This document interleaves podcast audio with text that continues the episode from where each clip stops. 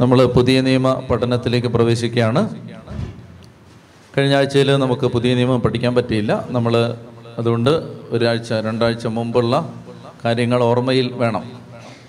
മത്തായുടെ സുവിശേഷം എട്ടാം അധ്യായമാണ് നമ്മൾ പൂർത്തിയാക്കിയത്. മത്തായുടെ സുവിശേഷം എട്ടാം അധ്യായത്തെ പറ്റി നമ്മൾ പറഞ്ഞത് മത്തായി എട്ടിൽ ഈശോ തന്റെ ദൈവരാജ്യ പ്രഭാഷണത്തിന്റെ ശക്തി വെളിപ്പെടുത്തുകയാണ്. ദൈവരാജ്യത്തിന്റെ മൂല്യങ്ങളെല്ലാം പറഞ്ഞു കൊടുത്ത കർത്താവ് ദൈവരാജ്യത്തിന്റെ ശക്തി വെളിപ്പെടുത്തുകയാണ്. ദൈവരാജ്യത്തിന്റെ ശക്തി. പത്ത് അത്ഭുതങ്ങളാണ് മത്തായി എട്ടിലും മത്തായി ഒൻപതിലുമായി നമ്മൾ കാണുന്നത്. പത്ത് അത്ഭുതങ്ങൾ കർത്താവ് ചെയ്യുകയാണ്. അതിൽ നമ്മൾ കുഷ്ഠരോഗിയുടെ സൗഖ്യം കണ്ടു എട്ടാം അധ്യായത്തിൽ. ശതാധിപന്റെ വൃത്തിനെ സുഖപ്പെടുത്തിയത് എട്ടാം അധ്യായത്തിൽ നമ്മൾ മനസ്സിലാക്കി. പത്രോസിന്റെ അമ്മായിയമ്മയ്ക്ക് സൗഖ്യം കൊടുത്തത് കണ്ടു. അതിനുശേഷം കൊടുങ്കാറ്റിനെ ശാന്തമാക്കിയത് നമ്മൾ കണ്ടു. പിശാജ് ബാധിതരെ ഗതറായക്കാരുടെ ദേശത്ത് പിശാജ് ബാധിതരെ സുഖപ്പെടുത്തിയത് അവരിലെ പിശാജിനെ ബഹിഷ്കരിച്ചതും കണ്ടു. അതിനുശേഷം ആ നാട്ടിലുള്ള ആളുകൾ പറഞ്ഞു ഞങ്ങൾക്ക് പന്നികളാണ് വലുത്. ഞങ്ങളുടെ പന്നികളെല്ലാം മുങ്ങിച്ചത്തു. അതുകൊണ്ട് ദയവായി അവിടുന്ന് ഞങ്ങളുടെ ദേശം വിട്ടു പോകണം. ഇത്രയും നിങ്ങൾ ഓർക്കുന്നുണ്ടോ? ആ ആരും ഓർക്കുന്നു ഓർക്കുന്നോ? അപ്പോൾ ഇത്രയും കാര്യങ്ങൾ പറഞ്ഞതിന് ശേഷം ഇത്രയും സംഭവിച്ചു. അപ്പോൾ കർത്താവ് ആ ദേശത്ത് നിന്ന് ഗതറായക്കാരുടെ ദേശത്ത് നിന്ന് കടൽ മാർഗം തിബേരിയോസ് വഴി കർത്താവ് തിരിച്ച് സ്വന്തം നാട്ടിലേക്ക് വരികയാണ്. കർത്താവ് താമസിക്കുന്ന കർത്താവിന്റെ രണ്ടാം വീട് കർത്താവ് താമസിച്ചിരുന്ന സ്ഥലമാണ് കഫർനാം. കഫർനാമിലേക്ക് ഈശോ തിരിച്ചു വരികയാണ്. അതാണ് ഒമ്പതാം അധ്യായത്തിൽ നമ്മൾ വായിക്കുന്നത്. ഒൻപതാമത്തെ അധ്യായം ഒന്നാം വാക്യം യേശു തോണിയിൽ കടന്ന് തോണിയിൽ കയറി കടൽ കടന്ന് സ്വന്തം പട്ടണത്തിലെത്തി. ഒൻപതാം അധ്യായം ഒന്നാം വാക്യം യേശു തോണിയിൽ കയറി കടൽ കടന്ന് സ്വന്തം പട്ടണത്തിലെത്തി. അവർ ഒരു തളർവാദ രോഗിയെ ശയ്യയോടെ അവന്റെ അടുക്കൽ കൊണ്ടുവന്നു. അവരുടെ വിശ്വാസം കണ്ടവൻ തളർവാദ രോഗിയോട് അരളി ചെയ്തു മകനെ ധൈര്യമായിരിക്കുക. നിന്റെ പാപങ്ങൾ ക്ഷമിക്കപ്പെട്ടിരിക്കുന്നു. അപ്പോൾ നിയമജ്ഞരിൽ ചിലർ പരസ്പരം പറഞ്ഞു ഇവൻ ദൈവദൂഷണം പറയുന്നു. അവരുടെ വിചാരങ്ങൾ ഗ്രഹിച്ച യേശു ചോദിച്ചു നിങ്ങൾ ഹൃദയത്തിൽ തിന്മ വിചാരിക്കുന്നത് എന്ത്? ഏതാണ് എളുപ്പം? നിന്റെ പാപങ്ങൾ ക്ഷമിക്കപ്പെട്ടിരിക്കുന്നു എന്ന് പറയുന്നതോ? എഴുന്നേറ്റ് നടക്കുക എന്ന് പറയുന്നതോ? ഭൂമിയിൽ പാപങ്ങൾ ക്ഷമിക്കാൻ മനുഷ്യപുത്രന് അധികാരമുണ്ടെന്ന് നിങ്ങൾ അറിയേണ്ടതിന് അനന്തരം തളർവാദ രോഗിയുടെ അവൻ പറഞ്ഞു എഴുന്നേറ്റ് നിന്റെ ശയ്യയും എടുത്ത് വീട്ടിലേക്ക് പോവുക. അവൻ എഴുന്നേറ്റ് വീട്ടിലേക്ക് പോയി. ഇത് കണ്ട് ജനക്കൂട്ടം ഭയചകിതരായി. മനുഷ്യർക്ക് ഇത്തരം അധികാരം നൽകിയ ദൈവത്തെ മഹത്വപ്പെടുത്തി.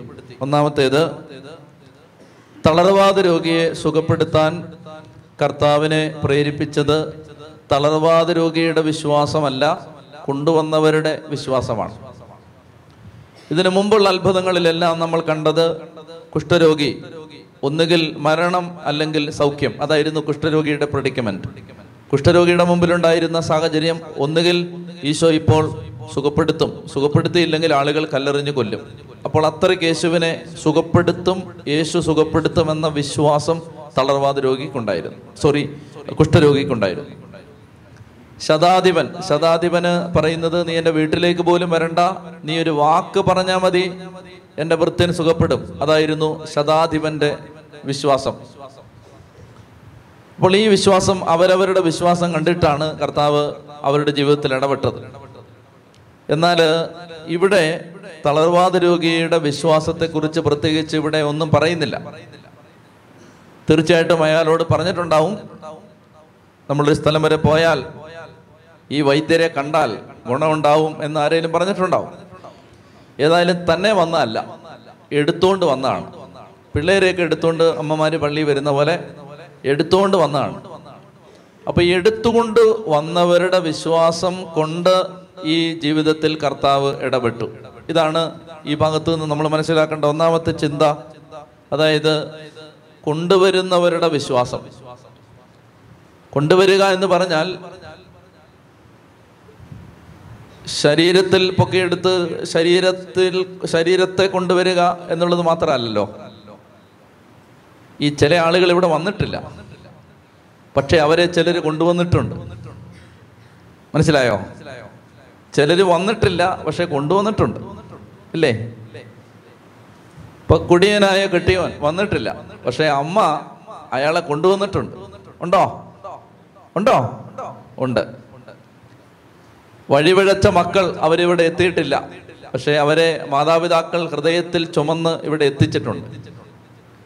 അപ്പോൾ അതുകൊണ്ട് അങ്ങനെയുള്ളവരുടെ എല്ലാ സങ്കടങ്ങൾക്കും ആശ്വാസമാകാൻ ദൈവം വചനത്തിലൂടെ അരളി ചെയ്യുകയാണ്. കൊണ്ടുവന്നവരുടെ വിശ്വാസം കണ്ട് യേശു തളർവാദ രോഗിയോട് പറഞ്ഞു കൊച്ചെ നിന്റെ പാപം ക്ഷമിച്ചിരിക്കുന്നു. കുഞ്ഞുങ്ങൾക്ക് മാമോദീസ എന്തിനാണ് സഭ കൊടുക്കുന്നത് എന്ന് ചോദിക്കുന്ന ആളുകളുണ്ട്. അതിന് പല ഉത്തരങ്ങളുണ്ട്. ഒരു ഉത്തരം ഇതാണ്. ഇപ്പൊ ചോദിക്കുന്ന ചോദ്യം ഇതാണ് അവർ വിശ്വസിക്കുന്നില്ലല്ലോ കൊച്ചുങ്ങൾക്ക് വിശ്വാസം ഏറ്റു പറയാൻ പറ്റുമോ ഒരു കുട്ടികളല്ലേ? അതെ അവർ കുട്ടികളാണ്. അപ്പോൾ അവർ വിശ്വാസം എങ്ങനെ ഏറ്റു പറയും? അവർ പറയണ്ട. പിന്നെ? ഞങ്ങൾ പറഞ്ഞോളാം. എന്നിട്ട് ഞങ്ങൾ അങ്ങനെ അവരെ വളർത്തിക്കോളാം. മനസ്സിലാവുന്നുണ്ടോ? കൊണ്ടുവന്നവരുടെ വിശ്വാസമാണ് മാമോദീസായിലെ കുഞ്ഞിന്റെ മേൽ അഭിഷേകം ഇറങ്ങിയതിന്റെ കാരണം. കൊണ്ടുവന്നവരുടെ വിശ്വാസം. ഇവിടെ ശ്രദ്ധിക്കേണ്ടതുണ്ട് കൊണ്ടുവരുന്ന അപ്പനും അമ്മയ്ക്കും വിശ്വാസം ഇല്ലെങ്കിൽ കുട്ടിയിലേക്ക് മാമോദീസായുടെ അഭിഷേകം പകരപ്പെടുന്നതിന് അതൊരു തടസ്സമാണ്. കൊണ്ടുവരുന്നവരുടെ വിശ്വാസം സഭയുടെ വിശ്വാസം അവിടെ പ്രധാനപ്പെട്ടതാണ്. അപ്പോൾ അതുകൊണ്ട് പല മാമോദീസായിലും കുഞ്ഞുങ്ങളെ അഭിഷേകം ചെയ്യാൻ കൊണ്ടുവരുന്ന മാതാപിതാക്കൾക്ക് ഈ വക കാര്യങ്ങളിൽ എത്രമാത്രം വിശ്വാസമുണ്ടെന്ന് പരിശോധിക്കുന്നതും ഇത്തരുണത്തിൽ പ്രസക്തമാണ് എന്ന് ഓർമ്മിപ്പിക്കുന്നു. ചെറിയ കാര്യമല്ലത്. അതായത് ഈ കൊണ്ടുവന്ന ആളുകളുടെ വിശ്വാസം ഈ മനുഷ്യന്റെ ജീവിതത്തിൽ. ഇനി പലരും ഇതിനോട് ഇങ്ങനൊരു എതിർവാദം പറയുന്ന ഞാൻ കേട്ടിട്ടുണ്ട്. അതായത് സൗഖ്യത്തിന് മറ്റുള്ളവരുടെ വിശ്വാസം മതി. പക്ഷെ രക്ഷയ്ക്ക് അവനവൻ തന്നെ വിശ്വസിക്കണം. അങ്ങനെ ഒരു ആർഗ്യുമെന്റ് ഇതിന് ബദലായിട്ട് പറയുന്ന ഞാൻ കേട്ടിട്ടുണ്ട്. ഉത്തരം ഇതിനകത്ത് തന്നെ ഉണ്ട്. അതായത് കർത്താവ് കൊണ്ടുവന്നവരുടെ വിശ്വാസം കണ്ടിട്ട് നിന്റെ രോഗം മാറി നല്ലല്ലോ പറഞ്ഞത്. നിന്റെ പാപം ക്ഷമിച്ചെന്നാണ് പറഞ്ഞത്. അതാ രക്ഷ. അതാണ് രക്ഷ. ഉറക്കെ പറ. ഹാലേലുയാ അതുകൊണ്ട് പാപം മോചിക്കപ്പെടാൻ കൊണ്ടുവന്നവരുടെ വിശ്വാസം മതി. അതല്ലേ രക്ഷ? പാപത്തിൽ നിന്നും പിശാചിന്റെ പിടിയിൽ നിന്നും മകനെ നീ രക്ഷപ്പെടാൻ നിന്നെ കൊണ്ടുവന്നവരുടെ വിശ്വാസം ഞാൻ ഇതാ ഉപയോഗിക്കുന്നു. ഇതാണ് കത്തോലിക്ക സഭ അല്ലെങ്കിൽ നമ്മൾ ഉൾപ്പെട്ട് നിൽക്കുന്ന അപ്പസ്തോലിക സഭകളുടെ വിശ്വാസത്തിന്റെ ഒരു പ്രത്യേകത. എന്നെ ഇത് നിങ്ങൾ നന്നായിട്ട് ശ്രദ്ധിച്ച് മനസ്സിലാക്കണം. അതായത് ഇവിടെ ഒരു അച്ഛൻ ബലിയർപ്പിക്കുമ്പോൾ ആ ബലിയർപ്പിക്കുന്ന അച്ഛൻ ഇങ്ങനെ പ്രാർത്ഥിക്കും സഹോദരങ്ങളെ ജീവനുള്ള ഈ ബലി ജീവനുള്ള ഈ ബലി സഭ മുഴുവനും വേണ്ടി അർപ്പിക്കാൻ ഞാൻ യോഗ്യനാകാൻ നിങ്ങൾ പ്രാർത്ഥിക്കണം. അപ്പോൾ ആ ബലി അർപ്പിച്ചത് ആ ബലി അർപ്പിച്ച അച്ഛന് വേണ്ടിയോ ആ ബലിയിൽ സംബന്ധിച്ചൊരു കോൺഗ്രിഗേഷന് വേണ്ടിയോ മാത്രമല്ല സഭ മുഴുവനും വേണ്ടിയാണ്. സഭയുടെ ഒരു വിശ്വാസത്തിന്റെ വിശ്വാസ പ്രബോധനത്തിന്റെ ഒരു പ്രത്യേകത അതാണ്. അതായത് സഭ ഒരു കൂട്ടായ്മയാണ്. നമ്മൾ ഇതിലേക്ക് വരും കുറച്ച് കഴിയുമ്പോൾ സഭ ഒരു കൂട്ടായ്മയാണ്. ഞാനും നിങ്ങളും തമ്മിൽ ബന്ധമുണ്ട്. ഞാനും നിങ്ങളും തമ്മിൽ ഉറ്റവരും ഉടയവരും പോലെ സഹോദരങ്ങൾ പോലെ ഒരുപക്ഷെ രക്തബന്ധങ്ങൾക്ക് അതീതമായ ഒരു ആത്മീയ ബന്ധമുണ്ട്. ആത്മീയ ബന്ധത്തിന്റെ കാണാ ചരട് കൊണ്ട് ദൈവം നമ്മളെ കൂട്ടിക്കെട്ടിയിട്ടുണ്ട്. അതുകൊണ്ടാണ് പോലീസ് ചോദിക്കുന്നത് ആര് ബലഹീനനാകുമ്പോഴാണ് ഞാൻ ബലഹീനനാകാത്തത്? ആര് തളരുമ്പോഴാണ് ഞാൻ തളരാത്തത്? ആർക്ക് നോവുമ്പോഴാണ് എനിക്ക് നോവാത്തത്? എന്ന് പറഞ്ഞാൽ പോലീസ് പറയുകയാണ് ഒരാൾ ബലഹീനനാവുമ്പോ ഞാൻ ബലഹീനനാവുകയാണ്. ഒരാൾ തളരുമ്പോ ഞാൻ തളരുകയാണ്. അപ്പൊ നമുക്ക് ഇങ്ങനെ ഒരു ബന്ധമുണ്ട്. അതുകൊണ്ട് ഭാര്യ ഭർത്താവിനെ ചുമന്നുകൊണ്ട് ഭർത്താവിനെ കുറിച്ചുള്ള ഭാരം ചുമന്നുകൊണ്ട് കർത്താവിന്റെ അടുത്തെത്തുമ്പോ ഭർത്താവിനെ ശരിക്കും ആ ഭാര്യ കൊണ്ടുവരികയാണ്. അവർക്ക് പറഞ്ഞേ ഹാലേലുയാ. അതുകൊണ്ട് കൊണ്ടുവന്നവരുടെ വിശ്വാസം രക്ഷയ്ക്ക് കർത്താവ് എടുത്ത് ഉപയോഗിക്കും. അതുകൊണ്ട് നമ്മൾ നമ്മുടെ മറ്റുള്ളവരെ അവരുടെ ഭാരങ്ങളെ അവരുടെ പ്രയാസങ്ങളെ കൊണ്ടുവരണം. കർത്താവിന്റെ അടുത്തേക്ക് കൊണ്ടുവരണം. നമ്മുടെ കാര്യങ്ങൾ മാത്രമല്ല എന്നെ പലപ്പോഴും അത്ഭുതപ്പെടുത്തിയിട്ടുള്ള അല്ലെ ചിന്തിപ്പിച്ചിട്ടുള്ള ഒരു കാര്യം. മറ്റുള്ളവർക്ക് വേണ്ടി ചില ആളുകൾ വന്ന് പറയുന്ന മേഖലകളിൽ കർത്താവ് പെട്ടെന്ന് ഇടപെടുന്ന ഞാൻ ശ്രദ്ധിച്ചിട്ടുണ്ട്. സ്വന്തം കാര്യങ്ങൾ പറയ പറയുന്ന കാര്യങ്ങളിൽ ഇടപെടുന്നുണ്ട്. എന്നാൽ അതേപോലെ തന്നെ മറ്റുള്ളവരുടെ കാര്യത്തിന് വേണ്ടി തങ്ങളുടെ ആരുമല്ലാത്ത ചിലരുടെ കാര്യത്തിന് വേണ്ടി വന്ന് ചില ആളുകൾ പ്രാർത്ഥന ചോദിക്കുമ്പോൾ പെട്ടെന്ന് തന്നെ അവരുടെ ജീവിതത്തിൽ കർത്താവ് ഇടപെടുന്നത് ഞാൻ ശ്രദ്ധിച്ചിട്ടുണ്ട്. അപ്പോൾ അതുകൊണ്ട് ഇത് ഒന്നാമത്തെ കാര്യം ഇതാണ്. കൊണ്ടുവന്ന ആളുകളുടെ വിശ്വാസം കണ്ട് യേശു ആ വ്യക്തിയെ സുഖപ്പെടുത്തി. രണ്ടാമത് ഇതിനകത്ത് നമ്മൾ കാണേണ്ടത് കർത്താവ് ഈ രോഗിയെ രോഗിയാണ് കൊണ്ടുവന്നത്. ശ്രദ്ധിക്കുന്നുണ്ടോ? രോഗിയാണ് കൊണ്ടുവന്നത്. കർത്താവ് പക്ഷേ അയാളോട് പറഞ്ഞത് നിന്റെ പാപം ക്ഷമിച്ചു എന്നാണ്. എന്താണ് ഇവിടുത്തെ അർത്ഥം? ചില രോഗങ്ങളുടെ പിന്നിൽ പാപമാണ്. എല്ലാ രോഗത്തിന്റെയും പിന്നിൽ പാപമാണെന്ന് ബൈബിൾ പഠിപ്പിക്കുന്നില്ല. എല്ലാ രോഗത്തിന്റെയും പിന്നിൽ പാപമല്ല. എന്നാൽ ചില രോഗം പാപം മൂലം ഉണ്ടായതാണ്. ധ്യാനങ്ങളിൽ കാണുന്ന ഒരു കാര്യം ഇതാണ്. അതായത് കുംഭസാര കഴിയുമ്പോൾ പല രോഗപീഠകളും വിട്ടുപോയതായി അല്ലെ കുംഭസാരം കഴിയുന്ന ദിവസം മുതൽ രോഗശാന്തിയുടെ സാക്ഷ്യങ്ങൾ ആളുകൾ പറയുന്നത് കേട്ടിട്ടുണ്ട്. അതിന് കാരണം എന്താണ്? പാപം മൂലം വന്ന രോഗം പാപമോചനം കിട്ടിക്കഴിയുമ്പോൾ ആ രോഗം വിട്ടുമാറുന്നു. അതാണ് അതിന്റെ പിന്നിലെ തിയറി.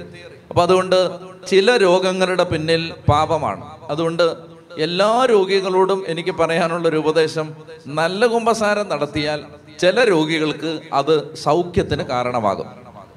എല്ലാ രോഗികളും നമുക്കറിയാൻ പാടില്ലല്ലോ ഏത് രോഗമാണ് പാപം മൂലം വന്നത് ഏത് രോഗമാണ് പാപം അല്ലാതെ വന്നതെന്ന് അറിയാൻ പാടില്ല. അതുകൊണ്ട് രോഗികൾ കൂടെ കൂടെ കുമ്പസാരിക്കുന്നത് രോഗശാന്തിക്ക് അത്യുത്തമം. ചത്തി പറഞ്ഞേ ഹാലേലുയാ.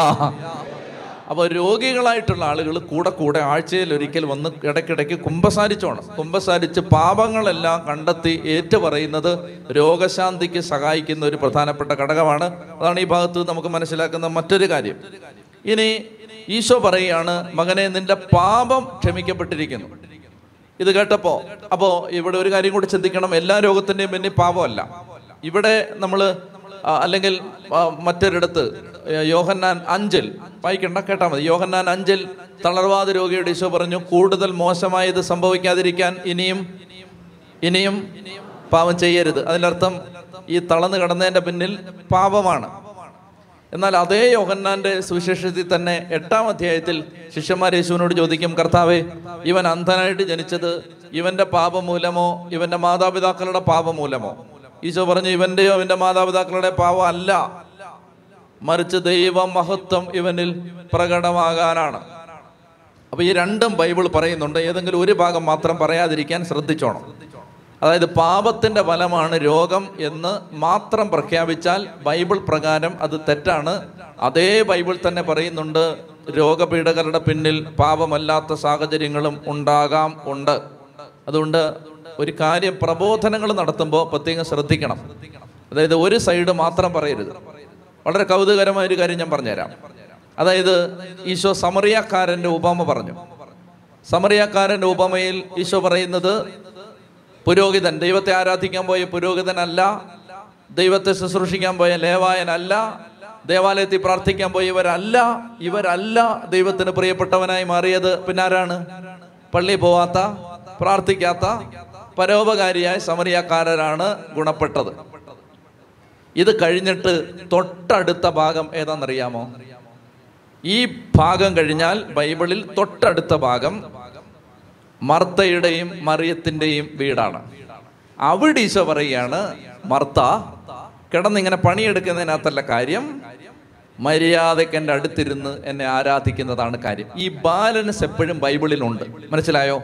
ബൈബിൾ ഒരു സൈഡ് മാത്രം പറയുന്ന പുസ്തകമല്ല. സമറിയാക്കാരനെ പ്രശംസിച്ചിട്ട് അടുത്ത ഭാഗത്ത് ഈശോ പറയുകയാണ് മറിയം നല്ല ഭാഗം തിരഞ്ഞെടുത്തിരിക്കുന്നു. എന്ന് പറഞ്ഞാൽ ദൈവത്തെ ആരാധിക്കുന്നതാണ് പ്രധാനപ്പെട്ട കാര്യം. ചെത്തി പറഞ്ഞേ ഹാലേലുയാ അപ്പൊ ഇത് രണ്ടും വായിക്കുന്ന വായനക്കാരൻ ബൈബിളിൽ നിന്ന് എന്ത് മനസ്സിലാക്കണം?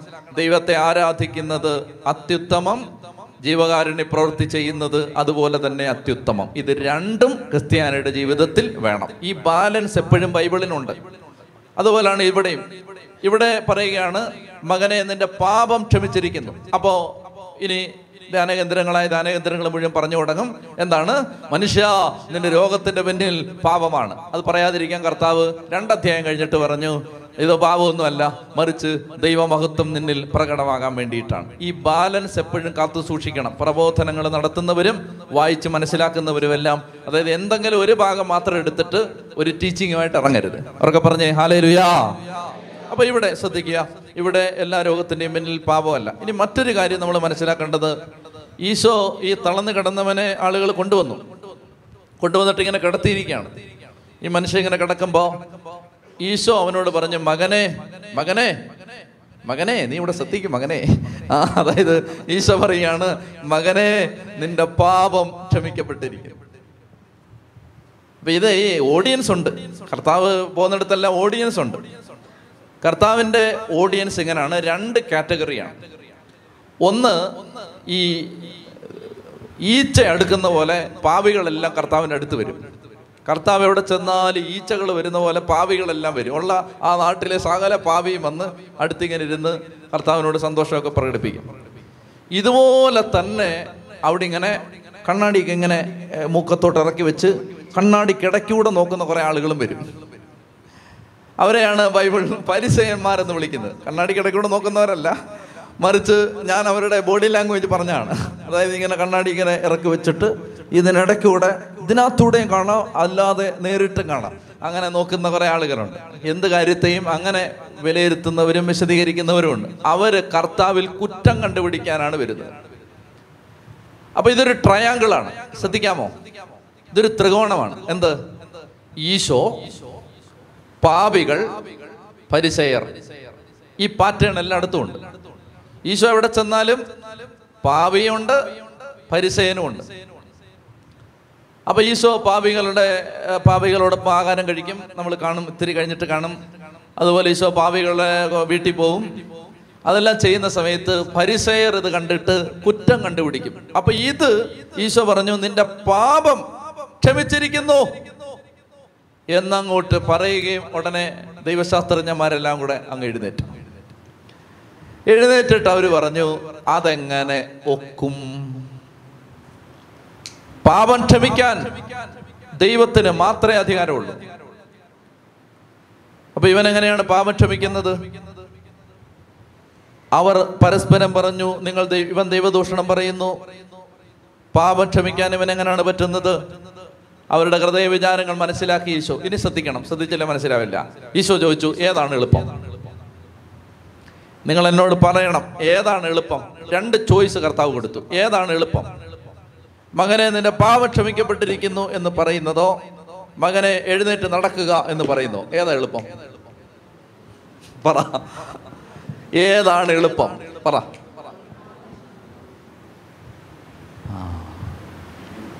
ഏതാണ് എളുപ്പം? മകനെ നിന്റെ പാപം ക്ഷമിച്ചിരിക്കുന്നു. മകനെ എഴുന്നേറ്റ് നടക്കുക ഏതാണ് എളുപ്പം? ഏതാ എളുപ്പം? അത് പറ. മകനെ ഏതിലൊന്ന് പറ. മകനെ എഴുന്നേറ്റ് നടക്കുക. അങ്ങനെയുള്ളൊരു കൈ വെക്കുകയെ. ഈ രണ്ടും ഘട്ടവന്മാരെയാണ് ഒരു വാക്കുണ്ട്. അത് ഞാൻ ഏതിലൊന്ന് പറയണം. ഏ? മകനെ എഴുന്നേറ്റ് നടക്കുക. കൈവെക്ക് അതാണ് എളുപ്പം അല്ലേ? കയ്യാത്തിട്ട് മകനെ നിന്റെ പാപം ക്ഷമിച്ചിരിക്കുന്നു. ഈ രണ്ടും ഘട്ടം തന്നെ എന്നാ ചെയ്യണം? കയ്യാത്തിട്ട് ഏതാണ് എളുപ്പം? ഈ പാപം ക്ഷമിച്ചിരിക്കുന്നു എന്ന് പറയുന്നതാണ് എളുപ്പം. കാരണം എന്താ? അതിന്റെ വെറാസിറ്റി അതിന്റെ റിയാലിറ്റി വേരിഫൈ ചെയ്യാൻ പറ്റില്ല. ക്ഷമിച്ചോ ക്ഷമിച്ചില്ലയോ എന്ന് അങ്ങനെ അറിയാം? അപ്പോ ഞാൻ പറയാണ് നിന്റെ പാപം ക്ഷമിച്ചിരിക്കുന്നു. ഈ ക്ഷമിക്കപ്പെട്ടോ ഇല്ലയോ എന്ന് ഒരു സ്കെയിൽ വെച്ച് അളന്നു നോക്കാൻ പറ്റുമോ പറ്റില്ല. എന്നാൽ മകനെ എഴുന്നേറ്റ് നടക്കുക. നടന്നില്ലെങ്കിൽ ഈ പറഞ്ഞത് സത്യമല്ലെന്ന് വരും. അപ്പൊ എളുപ്പം എളുപ്പം ഏതാണ്? പാവ ക്ഷമിച്ചിരിക്കുന്നു എന്ന് പറയുന്നതാണ്. അതാണ് എളുപ്പം. മനുഷ്യന്റെ കണ്ണിൽ അതാണ് എളുപ്പം. പക്ഷെ അതല്ല എളുപ്പം. പാവം ക്ഷമിക്കപ്പെട്ടിരിക്കുന്നു. നിൻ മകനെ എഴുന്നേറ്റ് നടക്കുക. സത്യം പറഞ്ഞാൽ ഈശോ മിശിഹായെ സംബന്ധിച്ച് എളുപ്പം നീ എഴുന്നേക്കുക എന്ന് പറയുന്നതാണ്. പക്ഷേ പാപം ക്ഷമിക്കണമെങ്കിൽ ഈശോ കുരിശിൽ മരിക്കണം. നമുക്ക് നമുക്കെളുപ്പം നമ്മുടെ ഭാഗത്ത് നിന്ന് ചിന്തിച്ചാൽ എളുപ്പം എഴുന്നേറ്റ് നടക്കാന്ന് പറയുന്നതാണ്. കാരണം അതിന്റെ അതിന്റെ ഫലം നമുക്ക് കൺമുമ്പിൽ നേരിട്ട് കാണാം. യേശുവിനെ സംബന്ധിച്ച് എളുപ്പം ഏ- യേശുവിനെ പിന്നെ എളുപ്പം അതായത് ഈ നമ്മളെ സംബന്ധിച്ച് തളർവാദ രോഗി എഴുന്നേറ്റ് നടക്കുന്നത് കണ്ടാൽ നമുക്ക് വേരിഫൈ ചെയ്യാം. വേരിഫൈ ചെയ്യാം. എന്നാൽ ഈശോയെ സംബന്ധിച്ചിടത്തോളം പാപം ഈ പാപം ക്ഷമിച്ചു എന്ന് പറയുന്നത് എളുപ്പമുള്ള കാര്യമല്ല. തളർവാദ രോഗിയെ എഴുന്നേൽപ്പിക്കുന്നതാണ് ഈശോയെ സംബന്ധിച്ച്. ഒന്നുകൂടെ വ്യക്തമായിട്ട് പറയാം. തളർവാദ രോഗിയെ എഴുന്നേൽപ്പിക്കുകയാണ് ഈശോയെ സംബന്ധിച്ച് എളുപ്പം. കാരണം ഈശോയ്ക്ക് ഒരു വാക്ക് പറഞ്ഞാൽ അവ എഴുന്നേറ്റ് പോവും. നമ്മളെ സംബന്ധിച്ച് അത് ബുദ്ധിമുട്ടാണ്. കാരണം നമ്മൾ പറഞ്ഞാൽ ആരും എഴുന്നേറ്റ് പോവില്ല. ഈശോയെ സംബന്ധിച്ച് പാപം ക്ഷമിച്ചു എന്ന് പറയുന്ന പ്രയാസമാണ്. കാരണം ഈശോ അതിന് തന്റെ ജീവിതം വില കൊടുക്കാനുണ്ട്. എന്നാൽ മനുഷ്യരുടെ ഭാഗത്തു നിന്ന് ചിന്തിക്കാം. കൺഫ്യൂഷൻ ഒഴിവാക്കാം. ആളുകളുടെ ഭാഗത്തു നിന്ന് ചിന്തിച്ചാൽ നീ എഴുന്നേറ്റ് നടക്കുക എന്ന് പറയുന്നതാണ് എളുപ്പം. പക്ഷെ ഈശോ എളുപ്പമുള്ളത് പറഞ്ഞില്ല. ആളുകൾക്ക് എളുപ്പമുള്ളത് പറയാതെ നിന്റെ പാപം ക്ഷമിച്ചിരിക്കുന്നു എന്നാണ് പറഞ്ഞത്. അതിന്റെ കാരണം എന്താണ്? അതിന്റെ കാരണം ശ്രദ്ധിച്ച് കേൾക്കണം. എങ്കിലേ പിടികിട്ടു. അതിന്റെ കാരണം ഈശോ മരിച്ചു കഴിഞ്ഞിട്ട് ഈശോ അധികാരം കൊടുത്ത അനുസരിച്ച് മനുഷ്യര് പാപം ക്ഷമിക്കും. പിന്നെ അന്ന് ഈ പറയുന്നത് ശരിക്കും നടക്കുന്നുണ്ടോ എന്നാരെങ്കിലും ചോദിച്ചാൽ ഇത് ശരിക്കും നടക്കുന്നുണ്ട് എന്ന് തെളിയിക്കാൻ കർത്താവ് തന്റെ ജീവിതത്തിൽ ഒരു അത്ഭുതം ചെയ്ത് കാണിച്ചിട്ട് പറഞ്ഞു. എഴുന്നേറ്റ് നടക്കുക എന്ന് പറഞ്ഞപ്പോൾ ഇവൻ എഴുന്നേറ്റ് നടന്നതുപോലെ തന്നെയാണ്. പാപം ക്ഷമിക്കപ്പെട്ടിരിക്കുന്നു എന്ന് പറയുമ്പോൾ കുംഭസാരക്കൂട്ടിൽ പാപം ക്ഷമിക്കപ്പെടുന്നത്. ഇപ്പൊ കണ്ടോ ഞാനിപ്പോ പറഞ്ഞില്ലേ എഴുന്നേറ്റ് നടക്കെന്ന് പറഞ്ഞപ്പോ ഇവൻ ചാടി എഴുന്നേറ്റില്ലേ? അതുപോലെ തന്നാണ് കുംഭസാരക്കൂട്ടിൽ പുരോഹിതൻ പാപം ക്ഷമിക്കുമ്പോ നടക്കുന്നത് എന്ന് നിങ്ങൾ അറിയേണ്ടതിനാണിത് എഴുന്നേക്ക്. മനസ്സിലായോ? മനസ്സിലായിട്ടില്ല. മനസ്സിലായിട്ടില്ല. മനസ്സിലായിട്ടില്ലെന്ന് എനിക്കറിയാം. കാരണം എന്താണെന്നറിയാം? ഞാനിത് മനസ്സിലാക്കാൻ എത്ര മണിക്കൂർ എടുത്തെന്നറിയാം. അതുകൊണ്ട് എനിക്കറിയാം നിങ്ങൾക്ക് പിടിയിട്ടിട്ടില്ല ഞാൻ പിന്നെയും പിന്നെയും പിന്നെയും പിന്നെയും പറയാൻ പോവാണ്. ശ്രദ്ധിച്ചിരിക്കുക. അതായത് നമ്മൾ ഇന്ന് ഇന്നിപ്പോ അച്ഛൻ പറഞ്ഞു അലക്സാണ്ടർ അച്ഛൻ ഇവിടെ ഉണ്ടാവും. തിങ്കൾ ചൊവ്വ വ്യാഴം ദിവസങ്ങളിൽ വൈകുന്നേരം നാല് മുതൽ ആറ് വരെ ഇവിടെ ഉണ്ടാവും. അപ്പോൾ നമ്മളൊരു കാര്യം ചെയ്ത് നമ്മൾ തീരുമാനിച്ചു. മിസ്റ്റർ എ തീരുമാനിച്ചു. കുമ്പസാരിക്കാൻ പോവാണ്. മിസ്റ്റർ എ അവർ അച്ഛൻ തീരുമാനിച്ചു കുമ്പസാരിക്കാൻ പോവാ അവർ അച്ഛൻ വന്നു. അവർ അച്ഛൻ വന്ന് കുമ്പസാരക്കൂട്ടിൽ മുട്ടുകുത്തി. മുട്ടുകുത്തിയിട്ട് അവർ അച്ഛൻ പാവങ്ങൾ ഏറ്റു പറഞ്ഞു അപ്പോൾ അച്ഛൻ പറഞ്ഞു മകനെ നിന്റെ പാപങ്ങളെല്ലാം ക്ഷമിക്കപ്പെട്ടിരിക്കുന്നു. അവർ ഒരു സംശയം ഇത് ശരിക്കും നടന്നോ? എന്റെ പാവം ക്ഷമിച്ചോ? ഈ അച്ഛൻ പറഞ്ഞപ്പോ ഈ പാവം ക്ഷമിച്ചു എന്ന് നിങ്ങൾ അറിയേണ്ടതിനാണിത്. മനസ്സിലായോ? മനുഷ്യർക്ക് പാപം മോചിക്കാൻ ഈ ഭാഗത്തിന്റെ അവസാനം അങ്ങനെ നമ്മൾ വായിക്കുന്നേ? ഈ ഭാഗത്തിന്റെ ഈ ഭാഗത്തിന്റെ അവസാനം എട്ടാം വാക്യം മത്തായി ഒമ്പത് എട്ട് ഇത് കേട്ട് ഇത് കേട്ട് ജന ഇത് കണ്ട് ജനക്കൂട്ടം ഭയപ്പെട്ടു. മനുഷ്യർക്ക് ഇത്തരം അധികാരം നൽകിയ ദൈവത്തെ മഹത്വപ്പെടുത്തി. മനുഷ്യർക്ക്. ഈശോയ്ക്കല്ല. മനുഷ്യർക്ക്. എന്നെയും നിന്നെയും പോലുള്ള പാവപ്പെട്ട മനുഷ്യരായ അച്ഛന്മാർക്ക് ഈ അധികാരം കൊടുത്ത കർത്താവിനെ അവർ മഹത്വപ്പെടുത്തി. അപ്പോൾ അവർ ഈ അധികാരം നിർവഹിക്കുകയാണ്. അവരെന്ത് ചെയ്യുന്നു? നമ്മൾ പാപങ്ങൾ ഏറ്റു പറയുമ്പോൾ അവർ പറയുന്നു നിങ്ങളുടെ പാപം ക്ഷമിക്കപ്പെട്ടിരിക്കുന്നു. എന്ന് പറഞ്ഞത് സത്യമാണെന്നും എന്ന് പറഞ്ഞപ്പോൾ പാപം ക്ഷമിച്ചു എന്നും നിങ്ങൾ വിശ്വസിക്കേണ്ടതിന് യേശു തളർവാദ രോഗിയോട് പറഞ്ഞു എഴുന്നേക്ക്. അങ്ങനെ പറഞ്ഞപ്പോൾ അവൻ എഴുന്നേറ്റു. അപ്പൊ ഈശോ പറയാണ് ഇപ്പോൾ ഈ രോഗിയോട് എഴുന്നേക്കാൻ പറഞ്ഞപ്പോൾ അവൻ എഴുന്നേറ്റതുപോലെ നാളെ എന്റെ സഹോദരന്മാര് പാപം ക്ഷമിക്കപ്പെട്ടിരിക്കുന്നു എന്ന് പറയുമ്പോൾ അത് ക്ഷമിക്കപ്പെട്ടിരിക്കും. ചതി പറഞ്ഞേ ഹാലേലുയാ. ഇനിയും നിങ്ങൾക്ക് ഇത് മനസ്സിലായിട്ടില്ലെങ്കിൽ നിങ്ങൾ വീട്ടിൽ ചെന്ന് വായിച്ച് വായിച്ച് വായിച്ച് കർത്താവ് ഇത് മനസ്സിലാക്കി തരണേ എന്ന് പ്രാർത്ഥിക്കണം. അതായത് പാപമോചനത്തെ യഥാർത്ഥത്തിൽ കുംഭസാരക്കൂട്ടിൽ പാപം മോചിക്കപ്പെടുന്നു എന്ന് തെളിയിക്കാനാണ് ഈശോ ഈ അത്ഭുതം ചെയ്തത്. അതുകൊണ്ടാണ് ഈ വന്നവനോട് പറഞ്ഞത് നിന്റെ പാപം ക്ഷമിക്കപ്പെട്ടിരിക്കും അതല്ലേ കുമ്പസാരക്കുട്ടി പറയുന്നത്. പിതാവിന്റെയും പുത്രന്റെയും പരിശുദ്ധാത്മാവിന്റെയും നാമത്തിൽ നിന്റെ പാപങ്ങൾ ക്ഷമിക്കപ്പെട്ടിരിക്കും ഇന്ന് ഈ കാലഘട്ടത്തിൽ ഇരുന്ന ഒരു അച്ഛൻ ഇത് പറയുമ്പോൾ അത് നമ്മുടെ ജീവിതത്തിൽ സംഭവിച്ചു എന്ന് അതാണ് ഒന്നുകൂടെ ഞാൻ വായിച്ച് കേൾപ്പിക്കാം. അവരുടെ വിചാരങ്ങൾ ഗ്രഹിച്ച യേശു ചോദിച്ചു നിങ്ങൾ ഹൃദയത്തിൽ തിന്മ വിചാരിക്കുന്നത് എന്ത് ഏതാണ് എളുപ്പം? നിന്റെ പാപങ്ങൾ ക്ഷമിക്കപ്പെട്ടിരിക്കുന്നതെന്ന് പറയുന്നതോ എഴുന്നേറ്റ് നടക്കുക എന്ന് പറയുന്നതോ? ഭൂമിയിൽ പാവങ്ങൾ ക്ഷമിക്കാൻ മനുഷ്യപുത്രന് അധികാരമുണ്ടെന്ന് നിങ്ങൾ അറിയേണ്ടതിന് അവൻ തളർവാതിരോട് പറഞ്ഞു എഴുന്നേറ്റ് നടക്കുക. അതായത് ആ സമയത്ത് തളർവാദ രോഗി എഴുന്നേറ്റ് വീട്ടിലേക്ക് കട്ട് കട്ടിലും എടുത്തുകൊണ്ട് പോയി എന്നത് ഇന്ന് കുംഭസാരക്കൂട്ടിൽ നിന്ന് പാപം മോചിക്കപ്പെട്ട് നമ്മൾ ഭാരമില്ലാത്തവരായി വീട്ടിലേക്ക് പോകുന്നത് സത്യമാണെന്ന് തെളിയിക്കാൻ കർത്താവ് ചെയ്തതാണ്. അവരൊക്കെ പറഞ്ഞേ hallelujah hallelujah hallelujah hallelujah hallelujah. ഇനി മറ്റൊരു കാര്യം ശ്രദ്ധിക്കേണ്ടത്. കുംഭസാരിക്കുന്ന സമയത്ത് നമുക്ക് വൈകാരിക അനുഭവങ്ങൾ ഒന്നും ഉണ്ടായില്ല എന്ന് വിചാരിച്ചു? ഇപ്പൊ ചില ആളുകൾ ചേച്ചി ധ്യാനാവസരങ്ങളിലൊക്കെ കുമ്പസാരത്ത് ശ്രദ്ധിക്കുന്നത് ആളുകൾ വാവിട്ട് കരഞ്ഞും നിലവിളിച്ചൊക്കെ കുമ്പസാരിക്കും. അപ്പോൾ കുമ്പസാരിക്കുന്ന സമയത്ത് ഒരു വൈകാരിക അനുഭവം ഉണ്ടായി. എന്നാൽ അനേക സന്ദർഭങ്ങളിൽ നമ്മൾ കുമ്പസാരിക്കുന്ന സമയത്ത് നമ്മൾ വാവിട്ട് കരയുകയോ നിലവിളിക്കുകയോ ഒന്നും ചെയ്യണമെന്നില്ല. രോഗശാന്തി നടക്കുന്നത് ശരീരത്തിലാണ് പാപമോചനം നടക്കുന്നത് ആത്മാവിലാണ്. രോഗശാന്തി നടക്കുന്നത് ശരീരത്തിലാണ് പാപമോചനം നടക്കുന്നത് ആത്മാവിലാണ്. ആത്മാവിൽ ചില കാര്യങ്ങൾ നടക്കുമ്പോൾ വൈകാരിക അനുഭവങ്ങൾ ഉണ്ടാവണമെന്നൊരു നിർബന്ധമില്ല. ആത്മാവിൽ പാപമോചനം സംഭവിക്കുന്നു എന്ന് ഒരു വ്യക്തി വിശ്വസിച്ചാൽ മാത്രം മതി. ഇമോഷണൽ എക്സ്പീരിയൻസ് ഒന്നും ഉണ്ടായില്ലെങ്കിലും കാര്യമില്ല. ഉദാഹരണത്തിന് കഴിഞ്ഞ ദിവസം ധ്യാനത്തിന് വന്ന ഒരു ഒരു പെൺകുട്ടി അവൾ പറഞ്ഞു അച്ഛൻ വിൽസനച്ഛൻ വിശുദ്ധ കുർബാന അവളുടെ നാവിലേക്ക് വെച്ച് കൊടുത്തപ്പോൾ വലിയ ഒരു തീ അവിടെ വായിലിട്ട് കൊടുത്ത പോലെ തോന്നി. അവൾ അപ്പം തന്നെ അവിടെ അടിച്ചങ്ങ് താഴെ വീണു. ഇതൊരു വൈകാരിക അനുഭവമാണ്. അഞ്ഞൂറ് പേര് കുർബാനയെ സംബന്ധിക്കുന്ന ഒരു കൂട്ടായ്മയിൽ ഒരു പെൺകുട്ടിക്ക് ഒരു ഇമോഷണൽ എക്സ്പീരിയൻസ് ഉണ്ടായി. സത്യമാണത്. അവളെ സംബന്ധിച്ച് സത്യമാണ്.